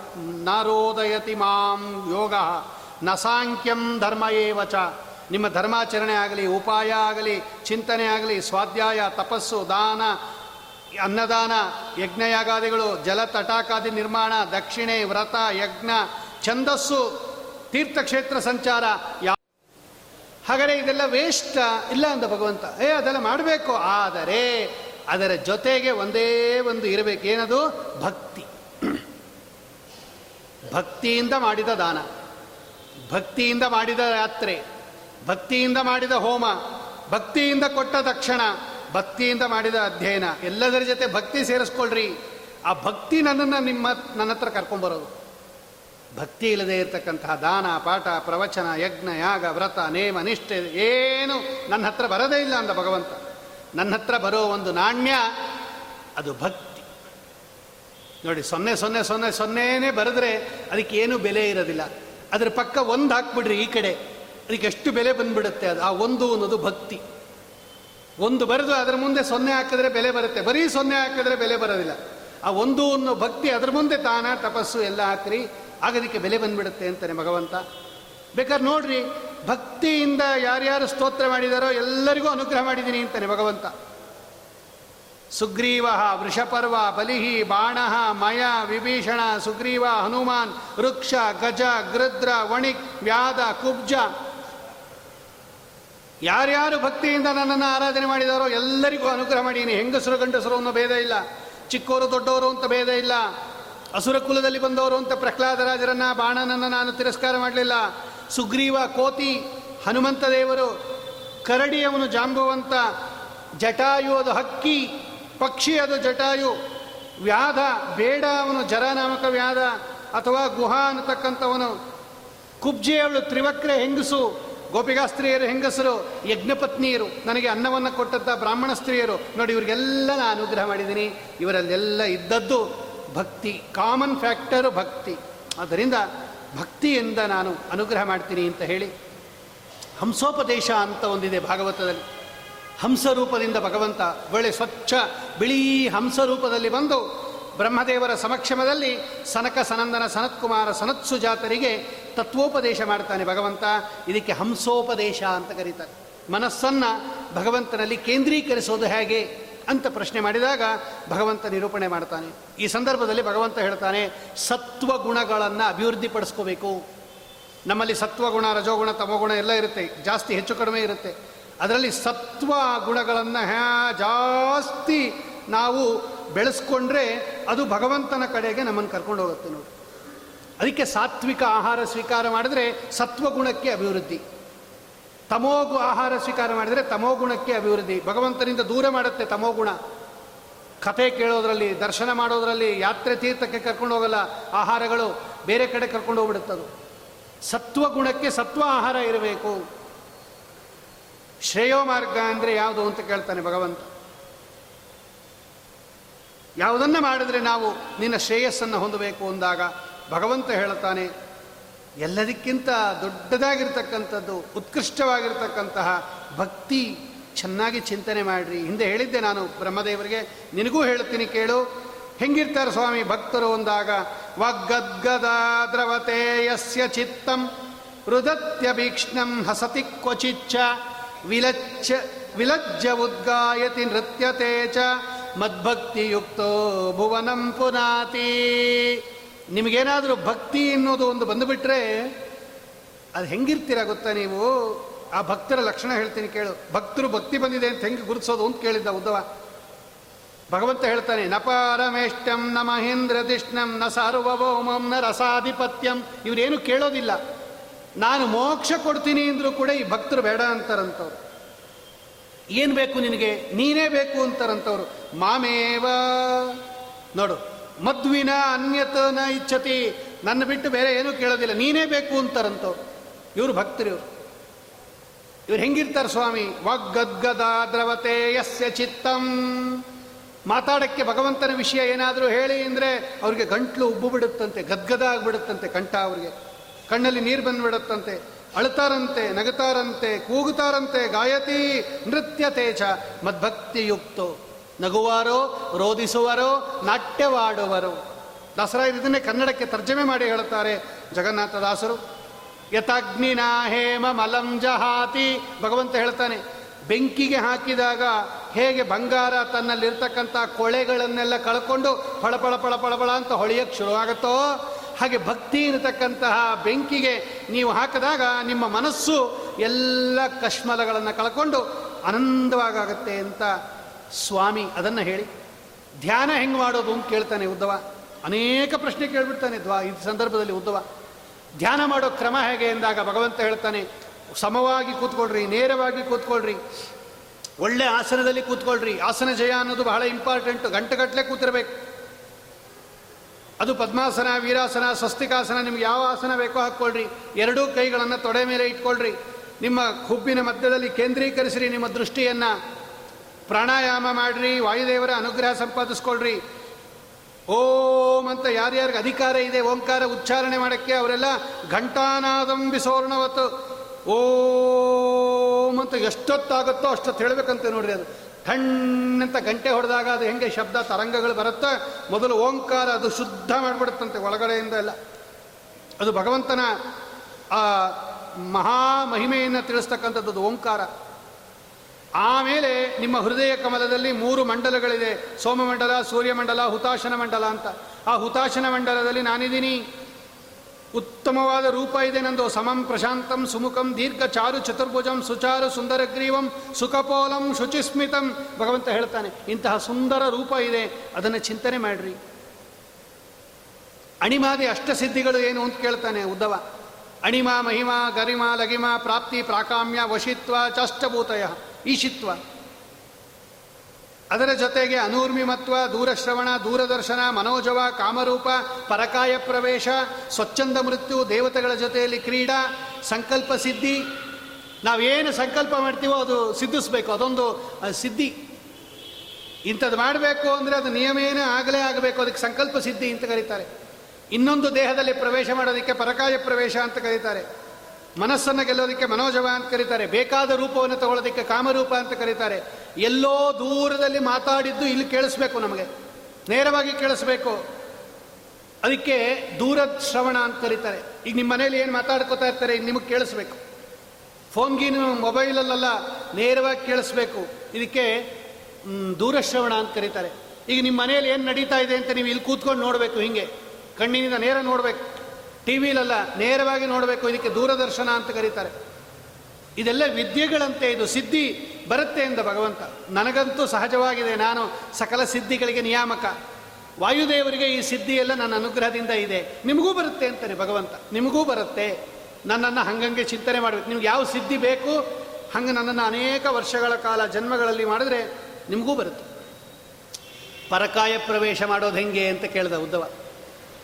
ಪರಕಾಯ ಪ್ರವೇಶ ಅಂದರೆ ಇನ್ನೊಬ್ಬರ ದೇಹದಲ್ಲಿ ನಾವು ಹೊಟ್ಟೋಬೇಕು ಇನ್ನೊಬ್ಬರ ದೇಹದಲ್ಲಿ ನಾವು ಪ್ರವೇಶ ಮಾಡೋದು ಹೆಂಗೆ? ಇದಕ್ಕೆ ಪರಕಾಯ ಪ್ರವೇಶ ಅಂತ ಕರೀತಾರೆ. ಒಂದು ದೇಹ ಇರುತ್ತೆ, ಡೆಡ್ ಬಾಡಿ ಇರುತ್ತೆ, ಅದರಲ್ಲಿ ಜೀವ ಹೊಟ್ಟೋಗ್ಬಿಟ್ಟಿರ್ತಾನೆ. ದೇಹ ಇರುತ್ತೆ, ಅದರೊಳಗೆ ನಾವು ಇವಾಗ ಹೋಗ್ಬೇಕು. ಅದರೊಳಗೆ ನಾವು ಹೋಗಬೇಕು, ಅದು ನಿಂತ್ಕೋಬೇಕದು ಹೆಂಗೆ ಹೋಗೋದು ಅಂತ ಕೇಳಿದಾಗ ಭಗವಂತ ಹೇಳ್ತಾನೆ, ಈ ದೇಹದಲ್ಲಿರ್ತಕ್ಕಂತಹ ನನ್ನನ್ನು, ನಿಮ್ಮೊಳಗಡೆ ನಾನಿದ್ದೀನಲ್ಲ, ನನ್ನನ್ನು ನೀವು ಚಿಂತನೆ ಮಾಡಬೇಕು. ನನ್ನನ್ನು ಆ ದೇಹದಲ್ಲಿ ನೀನು ಕಳಿಸು ಅಂತ ಚಿಂತನೆ ಮಾಡಿದಾಗ, ಅನೇಕ ವರ್ಷಗಳ ಚಿಂತನೆಯಿಂದ, ಧ್ಯಾನದಿಂದ ನಾನು ವಾಯುದೇವರಿಗೆ ಹೇಳ್ತೀನಿ, ಈ ಈ ಜೀವನನ್ನು ಆ ದೇಹದೊಳಗೆ ಕಳಿಸು ಅಂತ. ಆಗ ವಾಯುದೇವರು ಈ ಜೀವನನ್ನು ಆ ದೇಹದೊಳಗೆ ನುಗ್ಗಿಸ್ತಾರೆ. ಆ ದೇಹ ಎದ್ದು ಬಿಡುತ್ತೆ, ಈ ದೇಹ ಬಿದ್ದೋಗುತ್ತೆ. ಇದಕ್ಕೆ ಪರಕಾಯ ಪ್ರವೇಶ ಅಂತ ಕರೀತಾರೆ. ಎಲ್ಲವನ್ನ ಭಗವಂತ ಹೇಳ್ತಾನೆ. ಇದೆಲ್ಲ ಅಣಿಮಾದಿ ಅಷ್ಟಸಿದ್ಧಿಗಳು ಅಂತ ಕರೀತಾರೆ. ಆಮೇಲೆ ಭಗವಂತ ವಿಭೂತಿ ರೂಪಗಳು ಅಂದ್ರೆ ಏನು ಅಂತ ಕೇಳ್ತಾನೆ ಉದ್ಧವ. ಏಕಾದಶ ಇದೆಯಲ್ಲ ಇದನ್ನೇ ಪ್ರತ್ಯೇಕವಾಗಿ ಕೇಳಬೇಕು ಭಾಗವತದಲ್ಲಿ. ಏಕಾದಶ ಸ್ಕಂದ ಮಾತ್ರ ಪ್ರತ್ಯೇಕವಾಗಿ ಒಂದು ಆರು ತಿಂಗಳಾದರೂ ಕೇಳಬೇಕು. ನೋಡಿರಿ, ಕಡೆ ಪಕ್ಷ. ಸ್ವಲ್ಪ ವಿಸ್ತಾರವಾಗಿ ಬರೀ ಏಕಾದಶ ಸ್ಕಂದ ಹೇಳ್ಬೋದು. ಪ್ರತಿಯೊಂದು ಶ್ಲೋಕ ಓದಿ ಅದಕ್ಕೆ ಏನು ಅರ್ಥ ಇದೆ, ಏನು ಅರ್ಥ ಇದೆ, ಏನು ಎಲ್ಲ ಹೇಳ್ಬೋದು. ಅಷ್ಟು ದೊಡ್ಡ ಸ್ಕಂದ, ಅಷ್ಟು ಕಷ್ಟ ಸ್ಕಂದ ಅದು. ಅಣಿಮಾದಿ ಅಷ್ಟಸಿದ್ಧಿಗಳಾದ ಮೇಲೆ ವಿಭೂತಿ ರೂಪಗಳು ಅಂದ್ರೇನು ವಿಭೂತಿ ರೂಪ ಅಂತ ಭಗವದ್ಗೀತೆಯಲ್ಲಿ ವಿಭೂತಿ ಯೋಗ ಅಂತಲೇ ಒಂದು ಅಧ್ಯಾಯ ಇದೆ. ಏನು ನಿನ್ನ ವಿಭೂತಿ ಯೋಗ ವಿಭೂತಿ ರೂಪ ಅಂದರೆ ಏನು? ಸಂಸ್ಕೃತದಲ್ಲಿ ವಿಭೂತಿ ಅಂದರೆ ಐಶ್ವರ್ಯ. ವಿಭೂತಿ, ಅದು ವಿಭೂತಿ ಅಲ್ಲ, ವಿಭೂತಿ. ವಿ, ವಿಭೂತಿರ್ಭೂತಿರೈಶ್ವರ್ಯಂ ಅಂತ ಅಮರಕೋಶ. ಐಶ್ವರ್ಯ ಅಂತ ಅರ್ಥ, ವಿಭೂತಿ ಶಬ್ದಕ್ಕೆ. ಭಗವಂತ ತನ್ನ ರೂಪವನ್ನು ಒಂದು ಪದಾರ್ಥದಲ್ಲಿ ಇಟ್ಟುಬಿಟ್ಟು ಆ ವಸ್ತುವಿಗೆ ಹೆಚ್ಚು ಆಗಿರ್ತಕ್ಕಂತಹ ಒಂದು ಶ್ರೇಷ್ಠತೆಯನ್ನು ಕೊಟ್ಬಿಟ್ಟಿದ್ದಾನೆ, ಇದಕ್ಕೆ ವಿಭೂತಿ ರೂಪ ಅಂತ ಕರೀತಾರೆ. ಎಲ್ಲ ಪದಾರ್ಥದಲ್ಲೂ ಭಗವಂತ ಇರ್ತಾನೆ. ಕೆಲವು ಪದಾರ್ಥಗಳಲ್ಲಿ ಹೆಚ್ಚು ಸಾನ್ನಿಧ್ಯ ಇಟ್ಟುಬಿಟ್ಟಿದ್ದಾನೆ ಆ ರೂಪಕ್ಕೆ ವಿಭೂತಿ ರೂಪ ಅಂತ ಕರೀತಾರೆ. ವಿವಿಧ ಭವನ, ಭೂತಿ ಅಂದರೆ ಭವನ ರಾಯರು ಬರೀತಾರೆ. ಗೀತಾಭಿವೃತ್ತಿ ಅಂತ ಒಂದು ಗ್ರಂಥ ಬರೆದಿದ್ದಾರೆ ರಾಘವೇಂದ್ರ ಸ್ವಾಮಿಗಳು. ನಾವೇನಾದರೂ ಮುಂದೆ ಭಗವದ್ಗೀತೆಯನ್ನು ಚಿಂತನೆ ಮಾಡೋ ಸಂದರ್ಭ ಬಂದಾಗ, ಆಗ ರಾಯರು ಬರೆದಿರ್ತಕ್ಕಂತಹ ಗ್ರಂಥವನ್ನು ವಿಶ್ಲೇಷಣೆ ಮಾಡೋ ಸಂದರ್ಭದಲ್ಲಿ ಹನ್ನೊಂದನೇ ಅಧ್ಯಾಯದಲ್ಲಿ ವಿಭೂತಿ ಯೋಗ ಅಂತ ಇದೆ. ಅದನ್ನು ಚಿಂತನೆ ಮಾಡ್ಬೋದು ಆವಾಗ. ಎಲ್ಲ ಪದಾರ್ಥಗಳ ಪೈಕಿ ಒಂದು ಪದಾರ್ಥದಲ್ಲಿ ಭಗವಂತ ಒಂದು ಸನ್ನಿಧಾನ ಇಟ್ಬಿಟ್ಟಿಯಾನಂತೆ ಈಗ ಉದಾಹರಣೆ ನೋಡ್ರಿ. ಈಗ ಐರಾವತ ಆನೆಗಳು, ಜಗತ್ತಿನಲ್ಲಿ ಬೇಕಾದಷ್ಟು ಆನೆಗಳಿದೆ. ಆ ಆನೆಗಳ ಪೈಕಿ ಐರಾವತ ಅಂತ ಇಂದ್ರದೇವರ ಒಂದು ಆನೆ ಇದೆ. ಆ ಐರಾವತ ಅನ್ನೋದರಲ್ಲಿ ತನ್ನ ವಿಭೂತಿ ರೂಪ ಇಟ್ಟಿದ್ದಾನಂತೆ ಭಗವಂತ. ಅದಕ್ಕೆ ಎಲ್ಲ ಆನೆಗಳ ಪೈಕಿ ಐರಾವತ ಶ್ರೇಷ್ಠ.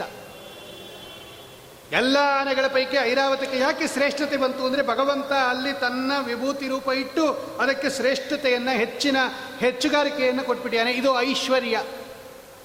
ಯಾವ್ಯಾವುದ್ರಲ್ಲಿ ಇಟ್ಟಿದೆಯಾ ಭಗವಂತ ಅಂತ ಒಂದಿಷ್ಟು ಕೇಳ್ತಾನೆ ಉದ್ಧವ. ಅಲ್ಲಿ ಭಗವದ್ಗೀತೆಯಲ್ಲಿ ಏನು ಹೇಳಿದಾನೋ ಅದನ್ನೇ ಭಗವಂತ ಎಲ್ಲ ಹೇಳ್ತಾನೆ. ಐರಾವತದಲ್ಲಿ ಆನೆಗಳ ಪೈಕಿ ಐರಾವತದಲ್ಲಿದ್ದೀನಿ, ಕುದುರೆಗಳ ಪೈಕಿ ಉಚ್ಚೈಶ್ರವಸಲಿದ್ದೀನಿ ನವರತ್ನಗಳ ಪೈಕಿ ಮರಕತದಲ್ಲಿದ್ದೀನಿ ನಾನು. ಉತ್ಕೃಷ್ಟ ಪದ್ಮರಾಗ ಅಂತ ಒಂದು ಮಣಿ ಇದೆ ನೋಡಿ. ಪದ್ಮರಾಗ ಮಣಿಯಲ್ಲಿ ಭಗವಂತನ ವಿಭೂತಿ ರತ್ನ ಇದೆ. ರತ್ನಾನಾಂ ಪದ್ಮರಾಗೋಸ್ಮಿ. ಕಿಂಪುರುಷರ ಪೈಕಿ ಹನುಮಂತ ದೇವರಲ್ಲಿದ್ದೀನಿ. ಸರ್ಪಗಳ ಪೈಕಿ ವಾಸುಕಿಯಲ್ಲಿದ್ದೀನಿ. ಶೇಷದೇವರಲ್ಲಿದ್ದೀನಿ ಪರ್ವತಗಳ ಪೈಕಿ ಹಿಮಾಲಯದಲ್ಲಿದ್ದೀನಿ. ಎಲ್ಲ ಒಂದು ದೊಡ್ಡ ಲಿಸ್ಟ್ ಕೊಡ್ತಾನೆ ಭಗವಂತ. ನದಿಗಳ ಪೈಕಿ ಗಂಗಾ ನದಿಯಲ್ಲಿದ್ದೀನಿ. ದೈತ್ಯರ ಪೈಕಿ ಪ್ರಹ್ಲಾದರಾಜರಲ್ಲಿದ್ದೀನಿ. ಓದಕ್ಕೂ ಭಗವಂತ ಒಂದೊಂದಿಷ್ಟು ಕೊಡ್ತಾನೆ. ದೇವರ್ಷಿಗಳ ಪೈಕಿ ನಾರದರಲ್ಲಿದ್ದೀನಿ ಭೃಗು ಋಷಿಗಳಲ್ಲಿದ್ದೀನಿ ಅಕ್ಷರಗಳ ಪೈಕಿ ಅಕಾರದಲ್ಲಿದ್ದೀನಿ. ಅ ಅನ್ನೋ ಅಕ್ಷರದಲ್ಲಿ ಭಗವಂತನ ವಿಶೇಷ ಸನ್ನಿಧಾನ. ಐವತ್ತು ವರ್ಣಗಳ ಪೈಕಿ ಅ ಅಂತಿದೆಯಲ್ಲ ಮೊದಲನೇ ವರ್ಣ, ಅಕಾರದಲ್ಲಿ ಭಗವಂತನ ಸನ್ನಿಧಾನ ಇದೆ. ಮಂತ್ರಗಳ ಪೈಕಿ ಓಂಕಾರದಲ್ಲಿ ನನ್ನ ಸನ್ನಿಧಾನ ಇದೆ. ಆಶ್ರಮಗಳ ಪೈಕಿ ಸನ್ಯಾಸಾಶ್ರಮದಲ್ಲಿ ಭಗವಂತ ನನ್ನ ವಿಭೂತಿ ರೂಪ ಇಟ್ಟಿದ್ದೀನಿ. ಧಾತುಗಳ ಪೈಕಿ ಬಂಗಾರದಲ್ಲಿ ನನ್ನ ವಿಭೂತಿ ರೂಪ ಇದೆ. ಮಾಸಗಳ ಪೈಕಿ ಮಾರ್ಗಶೀರ ಮಾಸದಲ್ಲಿ ನನ್ನ ವಿಭೂತಿ ರೂಪ ಇದೆ. ಋತುಗಳ ಪೈಕಿ ವಸಂತ ಋತುವಿನಲ್ಲಿದೆ. ನಕ್ಷತ್ರಗಳ ಪೈಕಿ ಚಂದ್ರನಲ್ಲಿದೆ. ಹೊಳೆಯುತ್ತಿರೋ ವಸ್ತುಗಳ ಪೈಕಿ ಸೂರ್ಯನಲ್ಲಿದೆ. ಎಲ್ಲ ಹೇಳ್ಬಿಟ್ಟ ಭಗವಂತ. ಇದನ್ನು ನಾವು ಗಮನಿಸಿದಾಗ ಭಗವಂತನ ಈ ವಿಭೂತಿ ರೂಪಗಳನ್ನು ನಿರೂಪಣೆ ಮಾಡಿ ವರ್ಣಾಶ್ರಮ ಧರ್ಮಗಳು ಬ್ರಾಹ್ಮಣ, ಕ್ಷತ್ರಿಯ, ವೈಶ್ಯ, ಶೂದ್ರ ಹೇಗಿರಬೇಕು? ಬ್ರಹ್ಮಚಾರಿ ಗೃಹಸ್ಥ, ವಾನಪ್ರಸ್ಥ, ಸನ್ಯಾಸಿ ಹೆಂಗಿರಬೇಕು ಅಂತ ಭಗವಂತ ಅದನ್ನು ವಿಸ್ತಾರವಾಗಿ ಹೇಳುತ್ತಾನೆ. ಭಕ್ತಿಯೋಗ ಹೇಳುವಂದಾಗ ಭಗವಂತ ಭಕ್ತಿಯೋಗವನ್ನು ಹೇಳುತ್ತಾನೆ. ಚಿಕ್ಕ ಚಿಕ್ಕ ಪ್ರಶ್ನೆ ಕೇಳ್ತಾನೆ ಉದ್ದವ. ಶಮ ಅಂದ್ರೇನು? ದಮ ಅಂದ್ರೇನು? ಯಮ ಅಂದ್ರೇನು? ನಿಯಮ ಅಂದ್ರೇನು? ಪಂಡಿತ ಯಾರು? ಮೂರ್ಖ ಯಾರು? ಶ್ರೀಮಂತ ಯಾರು? ದರಿದ್ರ ಯಾರು? ವಿದ್ಯೆ ಅಂದರೆ ಯಾವುದು? ಜಯ ಅಂದರೆ ಯಾವುದು? ಎಲ್ಲದಕ್ಕೂ ಭಗವಂತ ಥಟ್ ಅಂತ ಹೇಳಿ ಅಂತಾರೆ. ಚಿಕ್ಕ ಚಿಕ್ಕದಾಗಿ ಹೇಳ್ಬಿಡ್ತಾನೆ ಭಗವಂತ. ಪಂಡಿತ ಅಂದರೆ ಯಾರು? ಈ ಬಂಧನದಿಂದ ಬಿಡಿಸ್ಕೊಂಡು ಹೋಗೋ, ಈ ಸಂಸಾರದಿಂದ ಬಿಡಿಸ್ಕೊಂಡು ಹೋಗೋ ಜ್ಞಾನ ಯಾರಿಗಿದೆ? ಇವನು ಪಂಡಿತ. ಮೂರ್ಖ ಅಂದರೆ ಯಾರು? ಈ ದೇಹವನ್ನೇ ತಾನು ಅಂತ ಯಾರು ತಿಳ್ಕೊಂಡಿರ್ತಾನೋ ಇವನು ಮೂರ್ಖ. ಶ್ರೀಮಂತ ಅಂದರೆ ಯಾರು ಅಂತ ಕೇಳ್ತಾನೆ ಉದ್ದವ. ಯಾರಿಗೆ ತೃಪ್ತಿ ಇರುತ್ತೋ ಅವನು ಶ್ರೀಮಂತ. ದುಡ್ಡಿದ್ದವನು ಶ್ರೀಮಂತ ಅಂತ ಕರೀಲಿಲ್ಲ ಭಗವಂತ. ದುಡ್ಡಿದ್ರೆ ತೃಪ್ತಿ ಇರಬೇಕು ಅಂತ ನಿಯಮ ಇಲ್ಲ. ದುಡ್ಡಿದ್ರೆ ಇನ್ನೂ ಒದ್ದಾಡ್ತಾ ಇರ್ತಾನೆ. ಅದನ್ನ ಹೆಂಗೆ ರಕ್ಷಣೆ ಮಾಡೋದು ಅಂತ ನಿದ್ದೆನೇ ಬರಲ್ಲ ಅವನಿಗೆ. ಏನು ದುಡ್ಡಿಲ್ಲದೆ ಇರೋನು ಆರಾಮಾಗಿ ನೆಲದ ಮೇಲೆ ಮಲ್ಕೊಂಡ್ಬಿಟ್ಟಿರ್ತಾನೆ. ಅದಕ್ಕೆ ಭಗವಂತ ಹೇಳ್ತಾನೆ, ಶ್ರೀಮಂತ ಅಂದರೆ ಯಾರಿಗೆ ತೃಪ್ತಿ ಇದೆಯೋ ಅವನು ಶ್ರೀಮಂತ. ಯಾರಿಗೆ ತೃಪ್ತಿ ಇಲ್ವೋ ಅವನು ದರಿದ್ರ. ವಿದ್ಯಾ ಅಂದರೆ ಏನು? ಯಾರಿಗೆ ಜೀವಬ್ರಹ್ಮರ ಜ್ಞಾನ, ಭೇದ ಜ್ಞಾನ ಇದೆಯೋ ಅವನು ವಿದ್ಯಾವಂತ ಅಂತಾನೆ ಭಗವಂತ. ಗೆಲ್ಲಕ್ಕಾಗದೇ ಇರೋ ದೊಡ್ಡ ವಸ್ತು ಯಾವುದು ಅಂದರೆ ಮನಸ್ಸು ಅಂದ ಭಗವಂತ. ಎಲ್ಲವನ್ನ ಭಗವಂತ ನಿರೂಪಣೆ ಮಾಡಿ, ಆಮೇಲೆ ಶುದ್ಧಾಶುದ್ಧತೆಯನ್ನು ಹೇಳ್ತಾನೆ. ಒಂದು ಪದಾರ್ಥಕ್ಕೆ ಶುದ್ಧಿ ಹೆಂಗಾಗತ್ತೆ ಅಂತ ಕೇಳ್ದ. ಯಾವ್ಯಾವ ಪದಾರ್ಥಕ್ಕೆ ಹೆಂಗೆ ಶುದ್ಧಿ? ಮನುಷ್ಯರಿಗೆ ಹೆಂಗೆ ಶುದ್ಧಿ? ಪದಾರ್ಥಗಳಿಗೆ ಹೆಂಗೆ ಶುದ್ಧಿ? ಭಗವಂತ ಹೇಳ್ತಾನೆ, ಶುದ್ಧಾಶುದ್ಧತೆಗಳು ಪದಾರ್ಥಗಳ ಮೇಲೆ ಡಿಪೆಂಡ್ ಆಗುತ್ತೆ. ಎಲ್ಲದಕ್ಕೂ ಒಂದೇ ಥರ ಶುದ್ಧಿ ಇಲ್ಲ. ಈಗ ಯಾವುದೋ ಒಂದು ಮೈಲಿಗೆ ಬಂದಿರುತ್ತೆ ನಮಗೆ. ಅದು ಕಾಲದಿಂದನೇ ಶುದ್ಧಿ ಆಗಬೇಕು. ಇಷ್ಟು ದಿವಸ ಆಗಬೇಕು ಅಂತಿದ್ರೆ ಅದು ಕಾಲ ಆದಮೇಲೆ ಶುದ್ಧ ಆಗೋದು ನೀವೇನು ಮಾಡಿಕೊಂಡ್ರೂ ಕೂಡ ಹತ್ತು ದಿವಸ ಮೈಲಿಗೆ ಬಂದರೆ ಪುಣ್ಯವತ್ನೆ ಮಾಡ್ಕೊಂಬೋಣ, ಪಂಚಗವ್ಯ ತೊಗೊಂಬೋಣ, ಶುದ್ಧಿ ಆಗುತ್ತೆ. ಆಗಲ್ಲ ಅಂದ. ಹತ್ತು ದಿವಸ ಆದಮೇಲೆ ನಿಮಗೆ ಶುದ್ಧಿಯಿಂದ ಭಗವಂತ. ಕೆಲವುದಕ್ಕೆ ಕಾಲದಿಂದ ಶುದ್ಧಿ. ಕೆಲವುದಕ್ಕೆ ಮಂತ್ರದಿಂದ ಶುದ್ಧಿ, ಕೆಲವುದಕ್ಕೆ ಪ್ರೋಕ್ಷಣೆಯಿಂದ ಶುದ್ಧಿ, ಈ ಹೂವು. ಮಂತ್ರ ಹೇಳಿ ನೀರಿಂದ ಪ್ರೋಕ್ಷಣೆ ಮಾಡಿದರೆ ಹೂವು ಶುದ್ಧಿ ಆಗ್ಬಿಡತ್ತೆ. ಕೆಲವರಿಗೆ ದೊಡ್ಡವರ ಮಾತಿನಿಂದ ಶುದ್ಧಿ, ಕೆಲವುದಕ್ಕೆ ಅಗ್ನಿಯಿಂದ ಶುದ್ಧಿ ಬೆಂಕಿಯಿಂದ ಶುದ್ಧಿ ಪದಾರ್ಥಗಳಿಗೆ, ಕೆಲವುದಕ್ಕೆ ಹುಣಸೆಹಣ್ಣು, ತಾಮ್ರದ ಪದಾರ್ಥಕ್ಕೆ ಹುಣಸೆಹಣ್ಣಿನಿಂದ ಶುದ್ಧಿ, ಬಂಗಾರದ ಪದಾರ್ಥಕ್ಕೆ ನೀರಿನಿಂದ ಶುದ್ಧಿ, ನೀರಲ್ಲಿ ತೊಳೆದುಬಿಟ್ಟು ಅದನ್ನೇ ದಿನಾಗಲೂ ಭಗವಂತನ ಸಮರ್ಪಣೆ ಮಾಡ್ಬೋದು. ಅದು ಶುದ್ಧ ಆಗಿಬಿಡುತ್ತೆ. ಹೂವುಗಳಿಗೆ ಪ್ರೋಕ್ಷಣೆಯಿಂದ ಶುದ್ಧಿ. ಭಗವಂತ ಸ್ವಲ್ ಒಂದೊಂದಕ್ಕೆ ಒಂದೊಂದು ಶುದ್ಧಿಯನ್ನು ಹೇಳ್ತಾನೆ ಎಲ್ಲ ಹೇಳ್ತಾನೆ ಭಗವಂತ. ಆ ಮಂತ್ರಸ್ಯ ಚ ಪರಿಜ್ಞಾನಂ ಕರ್ಮ ಶುದ್ಧಿ ಮದರ್ಪಣಂ. ಕರ್ಮಕ್ಕೆ ಶುದ್ಧಿ ಆಗೋದು ಮಂತ್ರ ಹೇಳಬೇಕು. ಮಂತ್ರದ ಜ್ಞಾನ ಇರಬೇಕು. ಆವಾಗ ಕರ್ಮಕ್ಕೆ ಶುದ್ಧತೆ ಬರುತ್ತೆ ಅಂತಾನೆ ಭಗವಂತ. ಹೀಗೆ ಅನೇಕ ಶುದ್ಧಾಶುದ್ಧತೆಗಳನ್ನೆಲ್ಲ ಹೇಳಿ, ಕಡೆಗೆ ತತ್ವಗಳು ಎಷ್ಟು ಒಬ್ಬೊಬ್ಬರು ಒಂದೊಂದು ಹೇಳ್ತಾರೆ ಎಂದಾಗ ಭಗವಂತ ಹೇಳ್ತಾನೆ, ಎಲ್ಲರೂ ಹೇಳಿದ್ದು ಸರಿ ಅಂದ್ಬಿಟ್ಟ ಉದ್ದವ ಕೇಳ್ತಾನೆ, ಕೆಲವರು ಒಂಬತ್ತು ಅಂತ ಹೇಳ್ತಾರೆ, ಕೆಲವರು ಇಪ್ಪತ್ತೈದು ಅಂತಾರೆ, ಕೆಲವರು ಇಪ್ಪತ್ತಾರು ಅಂತಾರೆ, ಕೆಲವರು ಏಳು ಅಂತಾರೆ, ಕೆಲವರು ಒಂಬತ್ತು ಅಂತಾರೆ, ಕೆಲವರು ಆರು ಅಂತಾರೆ, ಕೆಲವರು ಹನ್ನೊಂದು ಅಂತಾರೆ, ಕೆಲವರು ಹದಿನೇಳು ಅಂತಾರೆ. ಯಾವುದು ರೈಟು, ಯಾವುದು ರಾಂಗು ಅಂದ? ಎಲ್ಲ ರೈಟು ಅಂದ್ಬಿಟ್ಟ ಭಗವಂತ. ಇದೇನು ಸ್ವಾಮಿ, ಒಬ್ಬೊಬ್ರು ಒಂದೊಂದು ಹೇಳ್ತಾರೆ, ಎಲ್ಲ ರೈಟು ಅಂತ ಹೇಳ್ಬಿಟ್ಟೆಲ್ಲ ಅಂದರೆ ಭಗವಂತ ಹೇಳ್ತಾನೆ, ನೋಡಪ್ಪ, ಯಾರು ಇಪ್ಪತ್ತೈದು ಅಂತ ಜಾಸ್ತಿ ಹೇಳಿರ್ತಾರಲ್ಲ, ಇವರು ಒಂದೊಂದು ಬಿಡಿಸಿ ಬಿಡಿಸಿ ಹೇಳಿರ್ತಾರೆ. ಯಾರು ಕಡಿಮೆ ಹೇಳಿರ್ತಾರೆ, ಇವರು ಒಂದ್ರೊಳಗೊಂದು ಅಂತರ್ಭಾವ ಮಾಡಿ ಹೇಳಿಬಿಟ್ಟಿರ್ತಾರೆ. ಅಷ್ಟೇ ಇನ್ನೇನಿಲ್ಲ, ಒಂದ್ರೊಳಗೊಂದು ಸೇರಿಸ್ಬಿಟ್ಟಿರ್ತಾರೆ. ಈಗ ಪಂಚಭೂತಗಳು, ಐದನ್ನು ಬೇರೆ ಬೇರೆ ಹೇಳಿದ್ರೆ ಐದಾಗ್ಬಿಡುತ್ತೆ ಅದು. ಒಟ್ಟಿಗೆ ಪಂಚಭೂತಗಳು ಒಂದು ಅಂತ ಹೇಳಿದ್ರೆ ಒಂದಾಗ್ಬಿಡುತ್ತೆ. ಪಂಚಭೂತಗಳು ಸೇರಿ ಒಂದು ಅಂತ ಹೇಳಿದ್ರೆ ಒಂದಾಗ್ಬಿಡುತ್ತದು ಅದರಲ್ಲಿ ಐದು ಬಿಡಿಸ್ಬಿಟ್ರೆ ಐದಾಗತ್ತದು. ಹೀಗೆ ಒಂದರೊಳಗೊಂದು ಅಂತರ್ಭಾವ ಮಾಡಿದ್ರೆ. ಈಗ ಲೋಟ ನೋಡ್ರಿ, ಒಂದು ನೂರು ಲೋಟ ತರಿಸಿರ್ತಾರೆ ಊಟಕ್ಕೆ. ಒಂದ್ರೊಳಗೊಂದು ಹಾಕಿಟ್ಬಿಟ್ರೆ ಎಷ್ಟು ಚಿಕ್ಕದಾಗಿ ಕಾಣುತ್ತೆ ಅದು. ಅದೇ ನೂರು ಲೋಟ ಹಿಂಗೆ ಬೀಳ್ಸಿಟ್ಟಾಗ ಊದಕ್ಕೆ ಇಡಬೇಕು, ನೂರು ಲೋಟ. ಅದೇ ಒಂದ್ರೊಳಗೊಂದು ಜೋಡಿಸಿಟ್ಟಿರ್ತಾರೆ ಅಂಗಡೀಲಿ ಪ್ಲಾಸ್ಟಿಕ್ ಲೋಟಗಳು. ಇಷ್ಟೇ ಇಷ್ಟುದ್ರಲ್ಲಿ ನೂರು ಲೋಟ ಇಟ್ಟಿರ್ತಾರೆ ಒಂದ್ರೊಳಗೊಂದು ಸೇರಿಸ್ಬಿಟ್ಟಿರ್ತಾರೆ. ಚಿಕ್ಕದಾಗಿ ಕಾಣುತ್ತೆ ಆವಾಗ ಅಂದರೆ ಒಂದ್ರೊಳಗೊಂದೇ ಅಂತರ್ಭಾವ ಮಾಡಿದಾಗ, ಚಿಕ್ಕದಾಗಿ ಕಾಣುತ್ತೆ, ವಿಸ್ತಾರ ಮಾಡಿದಾಗ ದೊಡ್ಡದಾಗತ್ತೆ ಕೆಲವರು ಅಂತರ್ಭಾವ ಮಾಡಿ ಹೇಳಿರ್ತಾರೆ, ಕೆಲವರು ದೊಡ್ಡದಾಗಿ ಹೇಳಿರ್ತಾರೆ, ಎಲ್ಲ ಒಂದೇ ಅಂದ್ಬಿಟ್ಟ ಭಗವಂತ. ಇಷ್ಟೆಲ್ಲ ಉಪದೇಶ ಮಾಡಿ, ಭಿಕ್ಷುಗೀತ ಅಂತ ಒಂದಿದೆ ಅಲ್ಲಿ. ಪುರೂರವ ಹೇಳ್ತಕ್ಕಂತಹ ಪುರೂರವನ ಚರಿತ್ರೆ ಇದೆ. ಇಷ್ಟೆಲ್ಲ ಭಗವಂತ ಉಪದೇಶ ಮಾಡಿ ಕಳೆಗೆ ಎಷ್ಟು ಪ್ರತಿಭಾಗಳಿದೆ ಅಂತ ಕೇಳ್ತಾನೆ ಭಗವಂತ. ಗುಣತ್ರಯಗಳಿದೆ, ಸತ್ವರಜ ತಮ ಅನ್ನತಕ್ಕಂಥದ್ದು. ಎಲ್ಲೆಲ್ಲಿ ನಿನ್ನ ಎಷ್ಟು ಪ್ರತಿಭಾಗಳಲ್ಲಿ ಎಷ್ಟು ವಿಧ ಅಂತ ಕೇಳ್ತಾನೆ. ಅದಕ್ಕೆ ಭಗವಂತ ಹೇಳ್ತಾನೆ, ಶೈಲಿ, ದಾರುಮಯಿ, ಲೌಹಿ, ಲೇಪ್ಯ, ಲೇಖ್ಯ ಚ ಸೈತಿಕಿ, ಮನೋಮಯಿ, ಮಣಿಮಯಿ, ಪ್ರತಿಮಾ, ಅಷ್ಟಮಿತ ಸ್ಮೃತ, ಎಂಟು ವಿಧವಾಗಿರ್ತಕ್ಕಂತಹ ಪ್ರತಿಮಾ ಇದೆ. ಇಲ್ಲಿ ಪೂಜೆ ಮಾಡ್ಬೋದು ನೀವು ನನ್ನನ್ನು. ಆದರೆ ಪ್ರತಿಮಾ ಎಂಥದ್ದು ಅನ್ನೋದ್ರ ಮೇಲೆ ನಿಮ್ಮ ಪೂಜೆ ಡಿಪೆಂಡ್ ಆಗುತ್ತೆ ಅಂತಾನೆ ಭಗವಂತ. ಆದರೆ ಪ್ರತಿಮಾ ನಾನಲ್ಲ. ನೀವು ಕ್ಯಾಲೆಂಡ್ರನ ಇಟ್ಕೊಳ್ಳಿ ಪುಸ್ತಕನ ಇಟ್ಕೊಳ್ಳಿ, ಮಣಿ ಇಟ್ಕೊಳ್ರಿ ಮ- ಮಂತ್ರ ಶೈಲಿ, ಕಲ್, ಕಲ್ಲಿನ ಪ್ರತಿಮೆ ಇಟ್ಕೊಳ್ಳಿ, ಮರದ ಪ್ರತಿಮೆ ಇಟ್ಕೊಳ್ಳಿ, ಲೋಹದ ಪ್ರತಿಮೆ ಇಟ್ಕೊಳ್ಳಿ, ರಾಸಾಯನಿಕ ಪ್ರತಿಮೆ ಇಟ್ಕೊಳ್ಳಿ, ಮಣ್ಣಿನ ಗೌರಿ ಇಟ್ಕೋತಾರೆ. ಮಣ್ಣು ಭಗವಂತ ಅಲ್ಲ. ಮಣ್ಣಿನ ಗೌರಿ ಗೌರಿ ಅಲ್ಲ, ಮಣ್ಣಿನ ಗೌರಿ ಒಳಗೆ ಗೌರಿ ಸನ್ನಿಧಾನ. ಪ್ರತಿಮಾ ಭಗವಂತ ಅಲ್ಲ, ಪ್ರತಿಮಾ ದೇವತೆ ಅಲ್ಲ ನನ್ನೇ ಹೇಳಿದ್ದೀವಿ ಒಬ್ಬೊಬ್ಬರಿಗೆ ಒಂದೊಂದು ಥರ ಅದು. ನೋಡಿ, ಈ ಕಲ್ಲಿನ ವಿಗ್ರಹ ಇರುತ್ತೆ, ಅದಕ್ಕೆ ಅಭಿಷೇಕ ಮಾಡ್ಬೋದು. ಈಗ ಶ್ರೀನಿವಾಸ ದೇವರ ವಿಗ್ರಹ ಇದೆಯಲ್ಲ, ಅದು ಶಿಲಾ ವಿಗ್ರಹ ಅದಕ್ಕೆ ಅಭಿಷೇಕ, ಹಾಲು, ಮೊಸರು, ಜೇನುತುಪ್ಪ ಎಲ್ಲ ಹಾಕ್ಬೋದು. ಮಣ್ಣಿನ ಪ್ರತಿಮಾಗೆ ನೀವು ನೀರು ಹುಡುಕು ಹಾಕಬಾರ್ದು ಮಣ್ಣಿನ ಪ್ರತಿಮಾ ಇಟ್ಕೊಂಡ್ಬಿಟ್ಟು ಅಭಿಷೇಕ ಮಾಡ್ತೀವಿ ಅಂದರೆ ಕರ್ಗೋಗ್ಬಿಡುತ್ತದು ಬೇಡ ಅಂದ ಭಗವಂತ. ಅಲ್ಲಿ ಪ್ರೋಕ್ಷಣೆ ಮಾಡಿಬಿಡಿ, ಸಾಕು, ಹೂವು ತಗೊಂಡು. ಈ ಗಣಪತಿ ವಿಗ್ರಹಕ್ಕೆ ಪ್ರೋಕ್ಷಣೆ ಮಾಡಿಬಿಟ್ವಲ್ಲ, ನೋಡು, ಪ್ರತಿಮಾ ಹೆಂಗಿದೆ ಅನ್ನೋದ್ರ ಮೇಲೆ ಪೂಜೆ ಡಿಪೆಂಡ್ ಆಗುತ್ತೆ. ಹೆಂಗೆ? ಈಗ ಚಿತ್ರಪಟ ಇಟ್ಕೊಂಡ್ಬಿಟ್ಟಿರ್ತೀವಿ, ಅದಕ್ಕೆ ನೀರು ಹಾಕ್ಬಿಡ್ಬಾರ್ದು, ಅದು ಒದ್ದೆ ಆಗ್ಬಿಡುತ್ತೆ ಆಮೇಲೆ. ಕ್ಯಾಲೆಂಡ್ರಲ್ಲಿರೋ ದೇವತೆಗೆ ಅಭಿಷೇಕ ಮಾಡ್ತೀವಿ ಅಂತ ಅದಕ್ಕೆ ಹಾಲ್ಗೀಲ್ ಹುಯ್ಬೇಡಿ ಅದಕ್ಕೆ ಭಗವಂತ ಒಬ್ಬೊಬ್ರಿಗೆ ಒಂದೊಂದು ಹೇಳ್ತಾನೆ. ಸ್ತಂಡಿಲದಲ್ಲಿ ಹೋಮ ಹವನಾದಿಗಳಿಂದ ಮಾಡ್ರಿ ಅಲಂಕಾರಣಾದಿಗಳು ಪ್ರೇಷ್ಠಾಯಾಮ್ ಅರ್ಚಯಮೇವ ಚ ಉದ್ದವ. ಸೂರ್ಯ ಚ ಅಭ್ಯರ್ಷಣಂ ಪ್ರೇಷ್ಠ ಸಲಿಲೆ ಸಲಿಲಾದಿವಿ ನೀವು ಎಲ್ಲಿ ಪ್ರತಿಮೆ ಎಂಥದ್ದು ಮಾಡ್ತೀರಾ ಅನ್ನೋದ್ರ ಮೇಲೆ ಪೂಜೆ ಡಿಪೆಂಡ್ ಆಗತ್ತೆ ಅಂತ ಹೇಳಿ ಕಡೆಗೆ ಇಷ್ಟೆಲ್ಲ ಉಪದೇಶ ಮಾಡಿ ಉದ್ದವಂಗೆ ಹೇಳ್ತಾನೆ ಗಚ್ಚೋದ್ದವ. ಸಾಕು, ನಿಂಗೆ ಹೇಳಿದ್ದೀನಿ, ಬೇಕಾದಷ್ಟು ತತ್ವೋಪದೇಶ. ನೀ ಹೊರಟು ಬಿಡು ಬದರಿಗೆ. ಅಲಕನಂದ ನದಿ ಇದೆಯಲ್ಲ, ಅದು ನನ್ನ ಪಾದೋದಕ ಭಗವಂತ ಹೇಳ್ತಾನೆ ತತ್ರ ಮತ್ಪಾದ ತೀರ್ಥಾದೈಹಿ ಸ್ನಾನ ಉಪಸ್ಪರ್ಶನ ಶುಚಿ. ನನ್ನ ಉತ್ಕೃಷ್ಟವಾಗಿರ್ತಕ್ಕಂತಹ ಅಲಕನಂದ ನದಿಯನ್ನು ನೋಡ್ತಾ, ಸ್ನಾನಾದಿಗಳನ್ನು ಮಾಡ್ತಾ, ಬದರಿಕಾಶ್ರಮಕ್ಕೆ ಹೊರಟು ಬಿಡು ಅಂತ ಹೇಳಿ ಬಿಕ್ಕಿ ಬಿಕ್ಕಿ ಅಳುತ್ತಾನೆ ಅವನು ಉದ್ದವ. ಕೃಷ್ಣನನ್ನು ಒಂದು ಕ್ಷಣ ಬಿಟ್ಟಿಲ್ಲ ರೀ ಅವನು. ಚಿಕ್ಕ ವಯಸ್ಸಿನಿಂದ ಹಾಗೆ ಬೆಳೆದವನು ಉದ್ದವ. ಸ್ವಾಮಿ, ನಿನ್ನ ಪಾದಾರವಿಂದಗಳು ಬಿಟ್ಟು ಹೋಗಬೇಕಲ್ಲ ಅಂದಾಗ ಹೋಗುವಂತ ಅನುಗ್ರಹ ಮಾಡಿ ಕಳಿಸ್ತಾ ಇದ್ದಾನೆ. ಆ ಕಡೆ ಉದ್ದವ ಹೊರಟು ಬಿಟ್ಟ ಮೇಲೆ ಭಗವಂತ ಎಲ್ಲರನ್ನ ಪ್ರಭಾಸ ಕ್ಷೇತ್ರಕ್ಕೆ ಕರ್ಕೊಂಡು ಹೋದ. ಹೋಗೋಣ ಅಂತ ಹೇಳಿದ್ದ.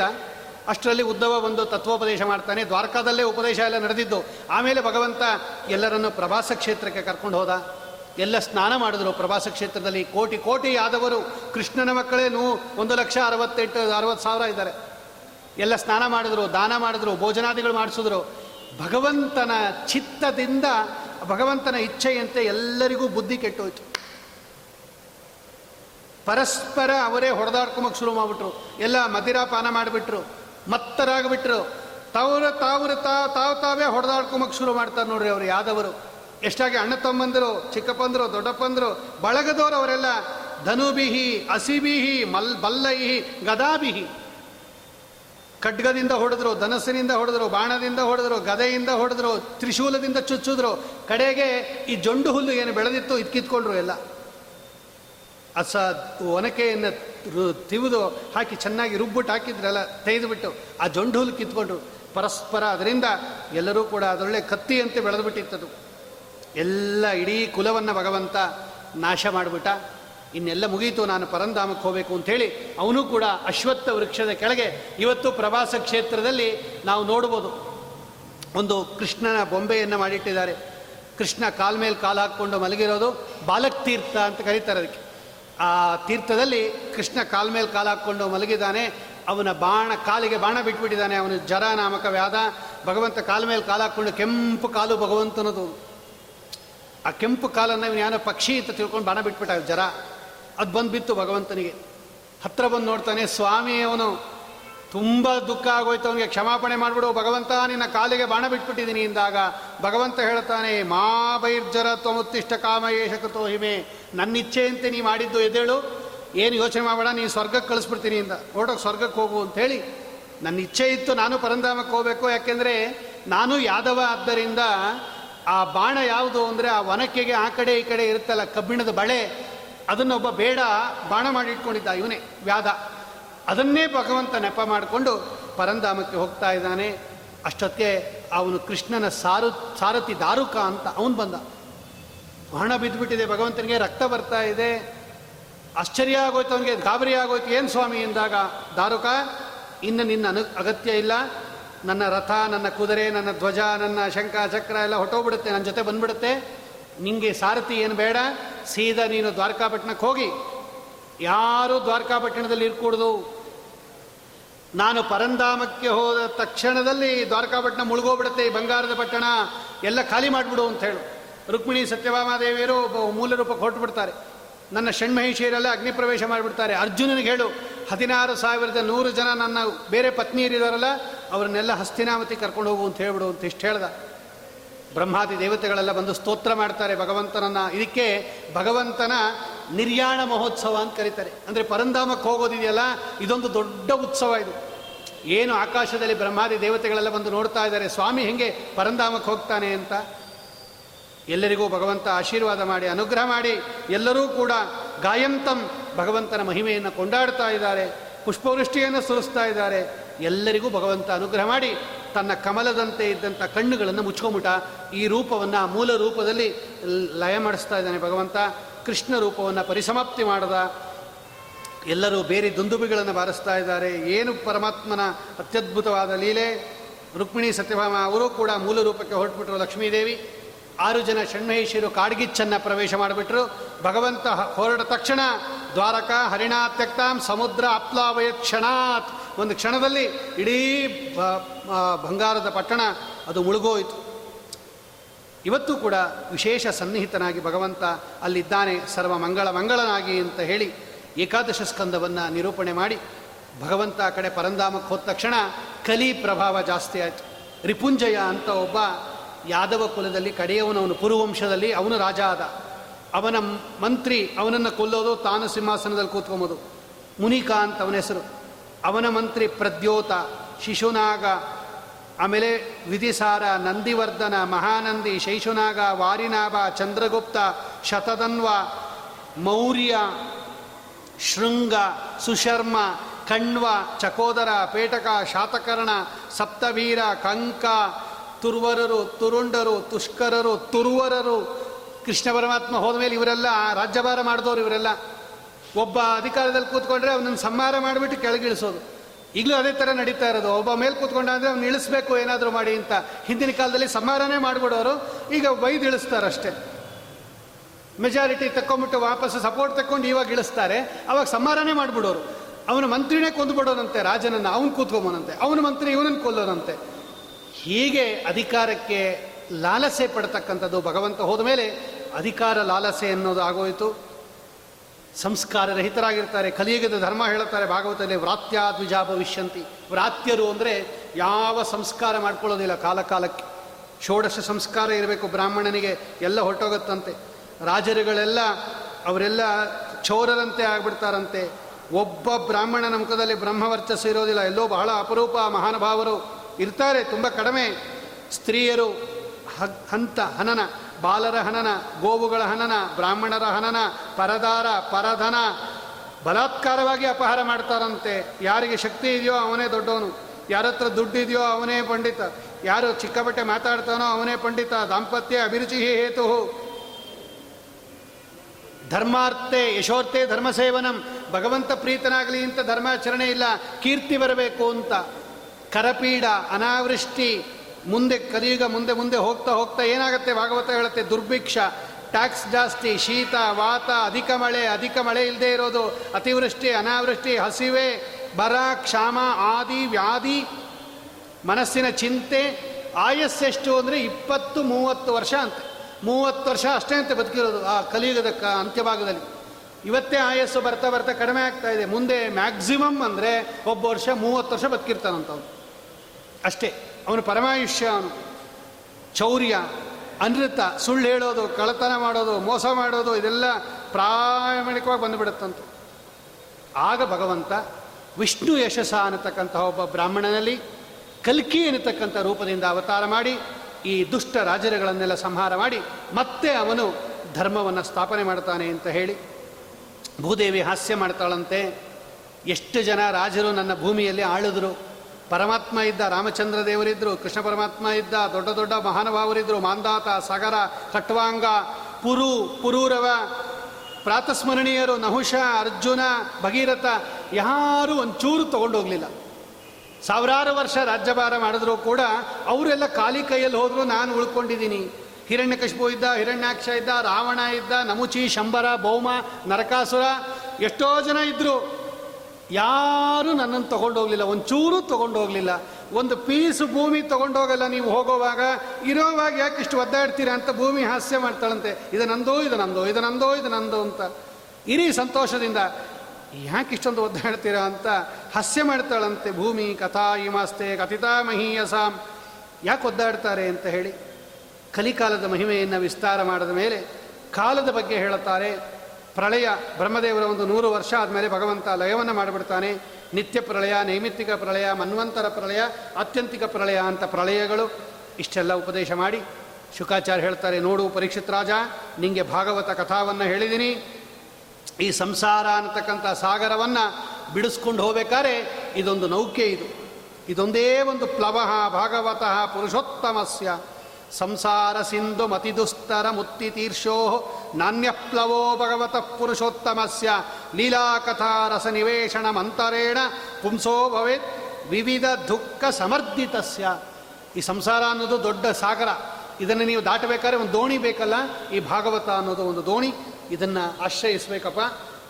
ಭಗವಂತ ಬ್ರಹ್ಮದೇವರಿಗೆ ಹೇಳಿ ಬ್ರಹ್ಮದೇವರು ನಾರದರಿಗೆ ಹೇಳಿ, ನಾರದರು ಮತ್ತೆ ವೇದವ್ಯಾಸ ದೇವರಿಗೆ ಅರಿಕೆ ಮಾಡಿಕೊಂಡು, ವೇದವ್ಯಾಸ ದೇವರು ಶುಕಾಚಾರ್ಯರಿಗೆ ಹೇಳಿ, ಶುಕಾಚಾರ್ಯರು ಪರೀಕ್ಷಿತ್ ರಾಜರಿಗೆ ಹೇಳಿದಾಗ, ನಾನು ಅಲ್ಲೇ ಇದ್ದೆ ಅಂತ ಸೂತಾಚಾರ್ಯರು ಶೌನಕಾದಿಗಳಿಗೆ ಹೇಳ್ತಾರೆ, ನೋಡಿ ಇದನ್ನು ನಾನು ನಿಂಗೆ ಹೇಳಿದ್ದೀನಿ ಪರೀಕ್ಷಿತ್ ರಾಜ, ತಕ್ಷಕ ಬಂದು ಕಚ್ಚೋದು ನಿನ್ನಲ್ಲ, ನಿನ್ನ ದೇಹವನ್ನು, ಜೀವ ಬೇರೆ, ದೇಹ ಬೇರೆ, ದೇಹ ನಾಶ ಆಗತ್ತೆ, ಆದರೆ ನಿನಗೆ ಕೆಟ್ಟಗತಿ ಆಗೋದಿಲ್ಲ, ದೇಹ ಬೇಕಾದ್ರೆ ತಕ್ಷಕ ಕಚ್ಕೊಂಡು ಹೋಗಲಿ, ಅದು ನಾಶ ಆಗಲಿ, ನೀನು ಮಾತ್ರ ನನ್ನ ಚಿಂತನೆಯನ್ನು ಚಿಂತನೆ ಮಾಡು.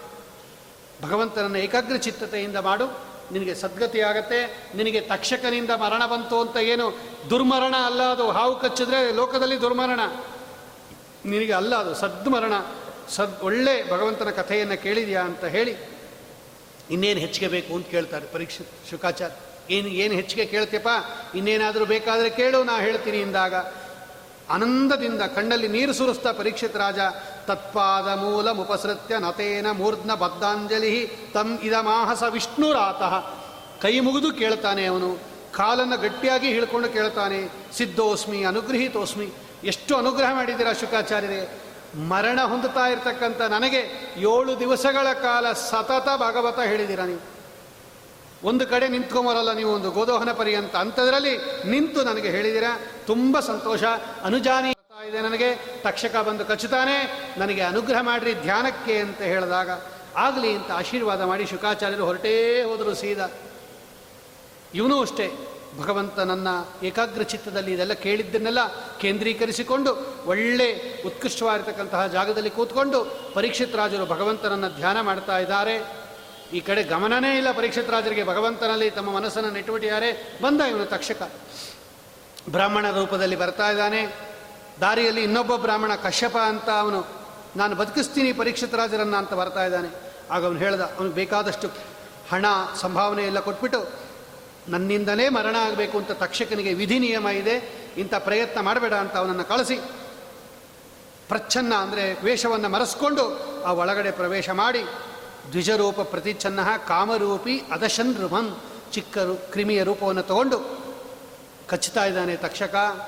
ತಕ್ಷಕ ಕಚ್ಚಿದ ತಕ್ಷಣ ಪರೀಕ್ಷಿತರಾಜರು ಪರಮಾತ್ಮನ ಬಳಿಗೆ ಹೊರಟೇ ಹೋಗಿದ್ದರು ಹೋದಂಗೆ ಲೆಕ್ಕ ಹೊರಟೇ ಹೋದರು ಅವರು. ಭಗವಂತನ ಹತ್ರ ಸೀದಾ ಹೊರಟೋಯ್ತು ಆ ಪರೀಕ್ಷಿತ ಅನ್ನತಕ್ಕಂಥ ಜೀವ. ಬೇಜೆ ಖಗೇಂದ್ರ ಧ್ವಜ ಪಾದಮೂಲಂ ಅಂತಾರೆ ಅವರು. ಸೀದಾ ಭಗವಂತನ ಹತ್ರ ಹೊರಟೋಯ್ತು. ಆ ದೇಹ ಮಾತ್ರ ಭಸ್ಮ ಆಗೋಯ್ತು. ಮಹಾವಿಷಾದ ತಕ್ಷಕಂದು ಕಚ್ಚಿದ ತಕ್ಷಣ ಭಸ್ಮ ಸಾತ್ ಭಸ್ಮ ಆಗೋಯ್ತು. ಹಾಹಾಕಾರ ಆಗ್ತಾ ಇದೆ, ಅಲ್ಲಿ ನಿಂತೋರೆಲ್ಲ. ಎಲ್ಲ ಪುಷ್ಪವೃಷ್ಟಿಯನ್ನು ಸುರಿಸ್ತಾ ಇದ್ದಾರೆ. ಏನು ಮಹಾನುಭಾವನು? ಎಂತಹ ಅನುಗ್ರಹ ಪಡೆದ ಅಂತ ಹೇಳಿ, ಅವರ ಮಗ ಜನಮೇಜಯ ಅಂತ ಅವನೊಬ್ಬನಿಗೆ ಕೋಪ ಬಂದ್ಬಿಡ್ತು. ನಮ್ಮ ತಂದೆ ಹಾವು ಕಚ್ಚಿ ಸತ್ತೋದ್ರು, ತಕ್ಷಕ ಕಚ್ಚಿಬಿಟ್ಟಿಯಾನಲ್ವಾ ಇಡೀ ಸರ್ಪ ಕುಲ ನಾಶ ಮಾಡ್ತೀನಿ ಅಂತ ಹೇಳಿ ಒಂದು ಯಾರಕ್ಕೆ ಯಾಗವನ್ನೇ ಮಾಡಿಬಿಟ್ಟ ಅವನು. ಸರ್ಪ ಯಾಗ ಅಂತಲೇ ಯಾಗ ಮಾಡ್ದ. ಆಹುತಿ ಹಾಕಿಸ್ತಾ ಇದ್ದಾನೆ, ಅದರ ಹೆಸರೆಲ್ಲ ಹೇಳಿ ಕರ್ಕೋಟಕ ಯಸ್ವಾಹ ಬಂದು ಬೀಳ್ಬೇಕದು. ಎಲ್ಲ ಹಾವುಗಳು ಬೀಳ್ತಾ ಇದೆ ಬಂದು. ತಕ್ಷಕ ಇಸ್ವಾಹ ಅಂದಾಗ ಅವನೊಬ್ಬ ಬರಲೇ ಇಲ್ಲ ನೋಡಿ. ಅವನೇ ಇಂಪಾರ್ಟೆಂಟು ಬರಲೇ ಇಲ್ಲ ಅವನು. ಕೇಳ್ದ ಪುರೋಹಿತರನ್ನ, ಯಾಕೆ ತಕ್ಷಕ ಬರಲಿಲ್ಲ ಅಂತ ಕೇಳ್ದ. ಆ ತಕ್ಷಕ ಇಂದ್ರದೇವರನ್ನ ಆಶ್ರಯಿಸ್ಕೊಂಬಿಟ್ಟಿಯಾನೆ ಇಂದ್ರದೇವರ ಹತ್ರ ಹೊಟ್ಟೋಗಿದ್ದಾನೆ ರಕ್ಷಣೆ ತೊಗೊಂಬಿಟ್ಟಿಯಾನೆ ಅಂದರು. ಅವನು ಕರೆದು ಬಿಡಿ ಅಂದರು ಅವರು. ಅವನಿಗೆ ರಕ್ಷಣೆ ಕೊಟ್ಟಿಯಾನ ತಕ್ಷಕನಿಗೆ ಇಂದ್ರದೇವರ ಜೊತೆಯಲ್ಲೇ ಕರೆದು ಬಿಡಿ ತಕ್ಷಕನ ಜೊತೆ ಇಂದ್ರದೇವರನ್ನು ಕರೆದು ಬಿಡಿ ಅಂದ ಸಹೇಂದ್ರ ತಕ್ಷಕ ವಿಪ್ರಾಹ. ಬಂದರು ಇಂದ್ರದೇವರು ತಕ್ಷಕನ ಜೊತೆಯಲ್ಲಿ. ಯಾಕೆ ಅಂದರೆ ಆಚಾರ್ಯರು ಬರೀತಾರೆ ಈ ಹುಡುಗಂಗೆ ಕೀರ್ತಿ ಕೊಡಕ್ಕೆ ಬಂದಿದ್ದೇ ಹೊರತು ಅವರು ಮಂತ್ರಕ್ಕೆ ಸಿಕ್ಕಿ ಬರಲಿಲ್ಲ ಅವರು. ಯಾರು ಗೊತ್ತಾ ಇವನು? ಜನಮೇಜಯ ಇಂದ್ರದೇವರೇ ಸಾಕ್ಷಾತ್ ಅರ್ಜುನ. ಅರ್ಜುನನ ಮಗ ಅಭಿಮನ್ಯು. ಅಭಿಮನ್ಯುವಿನ ಮಗನೇ ಪರೀಕ್ಷಿತ. ಪರೀಕ್ಷಿತನ ಮಗ ಜನಮೇಜಯ ಅಂದರೆ ಇಂದ್ರದೇವರ ವಂಶದಲ್ಲಿ ಬಂದವನೇ ಅವನು. ನಮ್ಮ ಕೂಸಿಗೆ ಕೀರ್ತಿ ಕೊಡಬೇಕು ಅಂತ ಬಂದರೆ ಹೊರತು ಮಂತ್ರಕ್ಕೆ ಕಟ್ಟಬಿದ್ದು ಬರಲಿಲ್ಲ. ಆಗ ಅವರು ಪುರೋಹಿತರು ಹೇಳ್ತಾರೆ, ನೋಡು ಪರೀಕ್ಷಿತ, ಏ ಜನಮೇಜಯ ಒಂದು ಹಾವು ಕಚ್ಚಿ ಸಂಹಾರ ಮಾಡ್ತು ನಿಮ್ಮ ತಂದೆನ ಅಂದ ಮಾತ್ರಕ್ಕೆ ಹಾಗೆ ಎಲ್ಲ ಹಾವುಗಳನ್ನು ಸಂಹಾರ ಮಾಡಬಾರದು. ಮರಣ ಎಲ್ಲರಿಗೂ ಕಾಮನ್ ಅದು. ಒಂದು ಕಾರಣ ಬೇರೆ ಇರುತ್ತಷ್ಟೇ. ಒಬ್ಬೊಬ್ರಿಗೂ ಒಂದೊಂದು ಕಾರಣ ಇರುತ್ತೆ. ತಕ್ಷಕ ನಿಮಿತ್ತ ಮಾತ್ರ. ನಿಮ್ಮ ತಂದೆ ಯಾವತ್ತಿದ್ರೂ ಸಾಯ್ತಾ ಇದ್ದ. ಈ ಹಾವು ಕಚ್ಚಿ ಪ್ರಾಣ ಬಿಟ್ಟ. ಅವ್ನಿಗೆ ಇಷ್ಟ ಆಯಸ್ಸಿದ್ದಿದ್ದು ಅವನ ಜಾತಕದಲ್ಲೇ ಬರೆದಿದೆ, ತಕ್ಷಕನಿಂದ ಕಚ್ಚಲ್ಪಡ್ತಾನೆ ಅಂತ. ಹಾಗೆಲ್ಲ ಸರ್ಪಗಳನ್ನು ಸಾಯಿಸಬಾರದು ಅಂತ ಹೇಳಿ ಸರ್ಪಯಾಗದಿಂದ ಉಪರಮವನ್ನು ಹೊಂದುತ್ತಾ ಇದ್ದಾರೆ.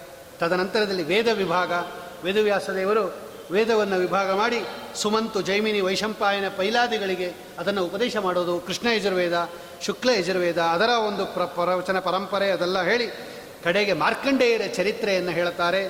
ಮೃಕಂಡು ಅಂತಕ್ಕಂಥ ಒಬ್ಬ ಋಷಿಗಳ ಮಕ್ಕಳು ಅವರು. ಚಿಕ್ಕ ವಯಸ್ಸಿನಲ್ಲೇ ಅವ್ರಿಗೆ ಆಯಸ್ಸೇ ಕಡಿಮೆ ಇತ್ತು ಮಾರ್ಕಂಡೇಯ ಋಷಿಗಳಿಗೆ. ಆದರೆ ಭಗವಂತನ ಅನುಗ್ರಹದಿಂದ ಅಪಾರ ಆಯಸ್ಸನ್ನು ಪಡೆದವರು ಒಂದು ಕಲ್ಪ ಪರ್ಯಂತ ಆಯಸ್ಸು ಪಡೆದವರು ಚಿರಂಜೀವಿಗಳಲ್ಲಿ ಒಬ್ಬರು ಮಾರ್ಕಂಡೇಯರು. ನರನಾರಾಯಣ ರೂಪಿ ಪರಮಾತ್ಮನನ್ನು ಕುರಿತು ತಪಸ್ಸು ಮಾಡಿದ್ರು, ಭಗವಂತ ಪ್ರತ್ಯಕ್ಷನಾದ, ಏನು ಬೇಕು ನಿಂಗೆ ಅಂದರು, ನಾ ಪ್ರಳಯ ನೋಡಬೇಕು ಅಂದರು. ಪ್ರಳಯ ಕಾಲದಲ್ಲಿ ಯಾರೂ ಇರೋದೇ ಇಲ್ಲ ನಾನು ನೋಡಬೇಕು ಅಂದರು. ನೋಡಿಸ್ತೀನಿ ಇಂದ ಭಗವಂತ, ತೋರಿಸ್ತೀನಿ. ಒಂದಿನ ತಮ್ಮ ಪುಷ್ಪಭದ್ರಾ ನದಿ ತೀರದಲ್ಲಿ ಕೂತಿದ್ದಾರೆ ಮಾರ್ಕಂಡೇಯರು. ಬಿರುಗಾಳಿ ಬೀಸಕ್ಕೆ ಶುರು ಆಯಿತು, ಇದ್ದಕ್ಕಿದ್ದಂತೆ ಪ್ರಚಂಡ ವೇಗದಲ್ಲಿ ಬಿರುಗಾಳಿ. ನೋಡಿ ನೋಡ್ತಿದ್ದಂಗೆ ಮೋಡಗಳು ಬರೋಕ್ಕೆ ಶುರು ಆಯಿತು ಆ ಮೋಡಗಳು ಕಪ್ಪಗಾಗಕ್ಕೆ ಶುರು ಆಯಿತು ಒಂದೊಂದೇ ಹನಿ ಬೀಳ್ತಾ ಇದೆ. ಅದು ದಾರಾಭಿಹಿ ಹಸ್ತಿ ಹಸ್ತಾಭಿಹಿ ಆನೆ ಸೊಂಡ್ಲಷ್ಟು ಹನಿ ದಪ್ಪದು. ಮಳೆ ಬಂತು ಬಂತು ಬಂತು ಬಂತು ಬಂತು. ಎಲ್ಲ ಕಡೆ ನೀರು ತುಂಬ್ಕೊಂಬಿಡ್ತು ಸಮುದ್ರಗಳೆಲ್ಲ ಚತುಸಾಗರ ಪರ್ಯಂತ ಎಲ್ಲ ಸಮುದ್ರಗಳು ಒಂದಾಗೋಗ್ಬಿಡ್ತದು. ಇವರ ಆಶ್ರಮ, ಇವರ ದಂಡ, ಇವರ ಕಮಂಡಲು, ಎಲ್ಲ ಎಲ್ಲ ಕೊಚ್ಕೊಂಡು ಹೋಗ್ತಾ ಇದೆ ನೀರಲ್ಲಿ. ಇವರು ಅಷ್ಟೇ ಹೇಳ್ತಾರೆ, ಬೀಳುತ್ತಾರೆ, ಮುಳುಗುತ್ತಾರೆ. ಒಂದ್ಸಲ ಸಂತೋಷ, ಒಂದ್ಸಲ ದುಃಖ, ಭಯ, ಮೋಹ.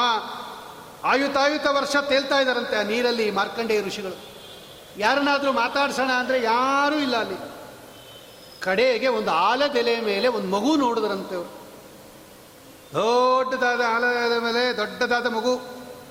ಆ ಸುಮನೋಹರ ಸುಂದರ ಆಭರಣಗಳಿಂದ ಕೂಡಿದ್ದು ತನ್ನ ಕಾಲನ್ನು ಎತ್ತಿ ಆ ಸುಂದರವಾದ ಬೆರಳನ್ನು ಚೀಪ್ತಾ ಮಲಗಿದೆ ಅದು.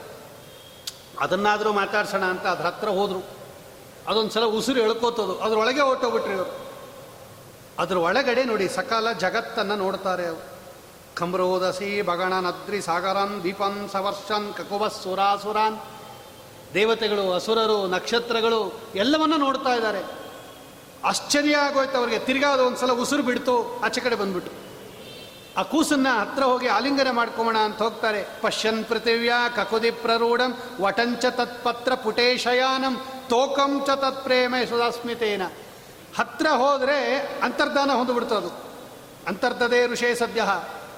ಆ ಕೂಸು ಯಾವಾಗ ಅಂತರ್ಧಾನ ಆಗುತ್ತೋ ಇವರು ಕಂಡು ಬಿಟ್ಬಿಟ್ರು, ನೋಡಿದ್ರೆ ತಮ್ಮ ಆಶ್ರಮದಲ್ಲಿ ಸುಮ್ಮನೆ ಕೂತಿದ್ದಾರೆ ಇವರು. ಧ್ಯಾನ ಮಾಡ್ತಾ ಕೂತಿದ್ರು, ಅಲ್ಲೇ ಕೂತಿದ್ದಾರೆ, ಆಶ್ರಮದಲ್ಲಿ ಎಲ್ಲೂ ಹೋಗೇ ಇಲ್ಲ ಇವರು. ಆಗ ಅವ್ರು ಅಂದ್ಕೊಂಡಂತೆ ಓ ಭಗವಂತ, ಪ್ರಳಯ ತೋರಿಸು ಅಂತ ಹೇಳಿದ್ದೆ. ಪ್ರಳಯ ತೋರಿಸ್ತಾ ಇದ್ದಾನೆ ಅಂತ ಹೇಳಿ ತೋರಿಸ್ದ ಅಂತ ಹೇಳಿ ಸಂತೋಷಪಟ್ಟು ಅಂತರಿಕ್ಷದಲ್ಲಿ ಪಾರ್ವತಿ ಪರಮೇಶ್ವರರು ಸಂಚಾರ ಮಾಡ್ತಾ ಇದ್ದಾರೆ. ಪಾರ್ವತಿ ಕೇಳಿದ್ಲು, ನೋಡು ನಮ್ಮ ಕೂಸು ಕೂತಿದೆ ಮಾರ್ಕಂಡೇಯ ಋಷಿಗಳು, ಹೋಗಿ ಅವರಿಗೆ ವರ ಕುಪ್ಪು ಬರೋಣ ಬನ್ನಿ ಅಂತ ಕರೆದ್ಲು ಪಾ ರುದ್ರದೇವರನ್ನ. ರುದ್ರದೇವರು ಹೇಳ್ತಾರೆ, ನೋಡಮ್ಮ, ಇವರೆಲ್ಲ ಎಂಥವ್ರು ಗೊತ್ತಾ? ಇವರೆಲ್ಲ ನೈವೇಚ್ಛತ್ಯಾಶಿಷ ಕ್ವಾಪಿ ಬ್ರಹ್ಮರ್ಷಿ ಮೋಕ್ಷಮಪ್ಯುತ ಅವ್ರು ಹೇಳ್ತಾರೆ ಮೋಕ್ಷ ಕೊಡ್ತೀನಿ ಅಂದ್ರು ಬೇಡ ಅಂತಾರಮ್ಮ, ಇವರೆಲ್ಲ ಅಂತ ಗುಂಪು. ಅಯಮ್ಯ ಪರಮೋಲಾಭ ನೃಣಾಂ ಸಾಧು ಸಮಾಗಮ. ಹೋಲಿ ಬಿಡು. ಹೋಗಿ ನೋಡ್ಕೊಂಬರೋಣ ಬಿಡು. ಸಜ್ಜನರ ಸಹವಾಸ ಮಾಡಿದ್ರೆ ಪುಣ್ಯ ಬರುತ್ತೆ ಅಂತ ಇಬ್ಬರು ಬಂದರು. ಏನು ಬೇಕು ವರ ಕೇಳು ಅಂದರು ಮಹಾದೇವರು. ಆಗ ಭಗವತ್ ಅಚ್ಯುತಾಂ ಭಕ್ತಿಂ ತತ್ಪರೇಶು ತಥಾತ್ವಯಿ. ಸ್ವಾಮಿ, ನಮಗೇನು ಬೇಡ. ಭಗವಂತನಲ್ಲಿ ಭಕ್ತಿ ಕೊಟ್ಬಿಡ್ರಿ. ಭಗವದ್ ಭಕ್ತರಾದ ವಾಯುದೇವರಲ್ಲಿ ಭಕ್ತಿಯನ್ನು ಕೊಡ್ರಿ. ತ್ವಯಿ ನಿಮ್ಮಲ್ಲಿ ಭಕ್ತಿಯನ್ನು ಕೊಡ್ರಿ. ನಂಗೆ ಇನ್ನೇನು ಬೇಡ ಅಂತ ಮಾರ್ಕಂಡೇಯರು ಕೇಳ್ತಾರೆ, ಅವ್ರಿಗೆ ಏನೇನು ಕೊಡ್ತಾರೆ ರುದ್ರದೇವರು ಅಂದರೆ ಆಕಲ್ಪಾಂತ ಯಶಂ ಒಂದು ಕಲ್ಪ, ಒಳ್ಳೆ ಭಗವಂತನಲ್ಲಿ ಭಕ್ತಿ ಇರಲಿ ಅಂತಾರೆ ಕಾಮಸ್ತೆಸ್ತು ಮಹರ್ಷೇಸ್ತು ಭಕ್ತಿ ಮಾಂಸ್ತು ಅಧೋಕ್ಷಜೆ ಅಧೋಕ್ಷಜನಲ್ಲಿ ಭಕ್ತಿ. ಒಂದು ಬ್ರಹ್ಮಕಲ್ಪ ಪರ್ಯಂತ ಆಯಸ್ಸು. ಯೌವನ ಮುಕ್ ತ್ರಿಕಾಲ ಜ್ಞಾನ ವಿಜ್ಞಾನ, ವೈರಾಗ್ಯ, ಬ್ರಹ್ಮವರ್ಚಸ್ಸು. ಎಲ್ಲವನ್ನೂ ಕೊಟ್ಬಿಡ್ತಾರೆ. ಪುರಾಣಾಚಾರ್ಯತಾಸ್ತುತೆ ಪು, ಪುರಾಣ ಹೇಳ್ತಕ್ಕಂಥವ್ರು ಮಾರ್ಕಂಡೇಯರು ಅನೇಕ ಪುರಾಣಗಳನ್ನು ಹೇಳಿದ್ದಾರೆ. ಭೀಷ್ಮಾಚಾರ್ಯರಿಗೆ ಇವರಿಗೆಲ್ಲ ಪುರಾಣಾಚಾರ್ಯ ಪದವಿಯನ್ನು ಕೊಡ್ತಾರೆ. ಇಷ್ಟು ಕೊಟ್ಬಿಟ್ಟು ಅಂತರ್ಧಾನ ಹಾಕ್ತಾ ಇದ್ದಾರೆ. ಇದೆಲ್ಲ ಮಾರ್ಕಂಡೇಯ ಋಷಿಗಳ ಚರಿತ್ರೆಯನ್ನು ಹೇಳಿ, ಆಮೇಲೆ ಭಾಗವತದಲ್ಲಿ ಮೊದಲನೇ ಸ್ಕಂದದಿಂದ ಹನ್ನೆರಡನೇ ಸ್ಕಂದ ತನಕ ಏನು ಬಂದಿದೆ? ಇದಕ್ಕೆ ವಿಷಯಾನುಕ್ರಮಣಿಕ ಅಂತ ಕರೀತಾರೆ. ಅದೆಲ್ಲವನ್ನು ನಿರೂಪಣೆ ಮಾಡಿ ಕಡೆಗೆ ಸೂತಾಚಾರ್ಯರು ಶೌನಕರಿಗೆ ಹೇಳ್ತಾರೆ. ಇಂಥದೆಲ್ಲ ನಿಮಗೆ ಹೇಳಿದ್ದೀನಿ ಇದು ಶ್ರೀಮದ್ ಭಾಗವತ ನವಂ ನವಂ ರುಚಿನಂ ಮನೋಹರವಾದದ್ದು. ಮೇಲಿಂದ ಮೇಲೆ ಮೇಲಿಂದ ಮೇಲೆ ಕೇಳ್ತಾ ಇದ್ರೂ ಹೊಸ ಹೊಸದಾಗಿರುತ್ತೆ ಅದು ಭಾಗವತ. ದೊಡ್ಡದು ಮನಸ್ಸಿಗೆ ಮಹೋತ್ಸವ. ಎಲ್ಲ ದುಃಖಗಳನ್ನು ನಾಶ ಮಾಡ್ತಕ್ಕಂಥದ್ದು. ತದೇವ ಶೋಕಾರಣದ ಶೋಷಣಂ ಋಣಾಂ ದುಃಖ ಅನ್ನೋ ಸಾಗರವನ್ನು ಒಣಗಿಸಬೇಕು ಅಂತ ಯಾರಿಗಾದರೂ ಆಸೆ ಇದ್ದರೆ ಅವರು ಮೇಲಿಂದ ಮೇಲೆ ಮೇಲಿಂದ ಮೇಲೆ ಭಾಗವತ ಕಥೆಯನ್ನು ಕೇಳಬೇಕು. ಆದ್ದರಿಂದ ಇದು ಭಗವಂತನ ಕೀರ್ತಿಯನ್ನು ಕೊಂಡಾಡ್ತಕ್ಕಂಥದ್ದು ಅಂತ ಹೇಳಿ ಕುತಃ ಪುನಃ ಶಶ್ವತ ಪರದ್ರಮೀಶ್ವರೇ ನಚಾರ್ಪಿತಂ ಕರ್ಮ ಯದಪ್ಯನುತ್ತಮಂ.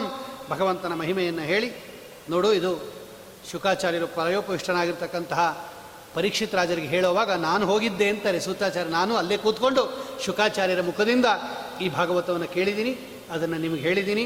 ಯಾರು ಇದನ್ನು ಕೇಳ್ತಾರೆ ಶ್ರದ್ಧೆಯಿಂದ, ಯಾರು ಹೇಳ್ತಾರೆ ಭಕ್ತಿಯಿಂದ, ಯಾರು ಹೇಳ್ತಾರೆ ದ್ವಾದಶಿ, ಏಕಾದಶಿ, ಶೃಣುಯಾತ್, ಆಯುಷ್ಮಾನ್ ಭವೇ ಅಶ ಅನಶ್ನಃ ಉಪವಾಸದಿಂದ ಹೇಳಿದರೆ ಇನ್ನೂ ಹೆಚ್ಚು ಫಲ. ಪುಷ್ಕರ ಕ್ಷೇತ್ರದಲ್ಲಿ, ಮಧುರಾಪಟ್ಟಣದಲ್ಲಿ, ದ್ವಾರಾವತಿಯಲ್ಲಿ ಇದನ್ನು ಕೇಳಬೇಕಂತೆ. ಬ್ರಾಹ್ಮಣರು, ಕ್ಷತ್ರಿಯರು, ವೈಶ್ಯರು, ಶೂದ್ರರು ಎಲ್ಲರೂ ಕೂಡ ಉತ್ತಮ ಗತಿಯನ್ನು ಹೊಂದುತ್ತಾರೆ ಅಂತ ಹೇಳಿ ಕಲಿಮಲ ಸಂಸ್ಕೃತಿ ಕಾಲನೋ ದೇಶ ಹರಿರಿತರತ್ರನ ಗೀಯತೆ ಹ್ಯಭೀಷ್ಣಂ ಇಹತು ಪುನರ್ಭಗವಾನ ಶೇಷಮೂರ್ತಿ ಪರಿಪಟಿತ ಅನುಪದಂ ಕಥಾಪ್ರಸಂಗೈ ಸ್ವಸುಖ ನಿವೃತಚೇತಾ ತ್ವದ್ಯುತಸ್ತನ್ಯ ಭಾವ ಅಪಿ ಅಜಿತ ರುಚಿರ ಲೀಲಾಕೃಷ್ಟ ಸಾರಸ್ತದೀಯಂ ವ್ಯಥನತ ಕೃಪಯ ಯಸ್ತ್ವದೀಪಂ ಪುರಾಣಂ ತಂ ಅಖಿಲ ವ್ರಜನಗ್ನಂ ವ್ಯಾಸಸೂನುಂ ನತೋಸ್ಮಿ. ಶುಕಾಚಾರ್ಯರಿಗೆ ನಮಸ್ಕಾರವನ್ನು ಮಾಡಿ ಅವರ ಅನುಗ್ರಹದಿಂದ ಭಾಗವತ ನನಗೆ ಬಂತು ಅಂತ ಹೇಳಿ ಕಡೆಗೆ ಮಂಗಳ ಮಾಡ್ತಾರೆ. ಉಪಚಿತ ನವಶಕ್ತಿ ವಿಶ್ವಾತ್ಮನಿ, ಉಪರಿಚರ ಸ್ಥಿರ ಜಂಗಮ ಪಾಲನಾಯ, ಭಗವತ ಉಪಲಬ್ಧಿ ಮಾತ್ರ ಧಾಮ್ನೆ, ಸುರ ಋಷಭಾಯ, ನಮಃ ಸನಾತನಾಯ. ನಾಮ ಸಂಕೀರ್ತನಂ ಯಸ್ಯ, ಸರ್ವಪಾಪ ಪ್ರಣಾಶನಂ. ಪ್ರಣಾಮೋ ದುಃಖ ಶಮನಂ ತಂ ನಮಾಮಿ ಹರಿಂ ಪರಂ.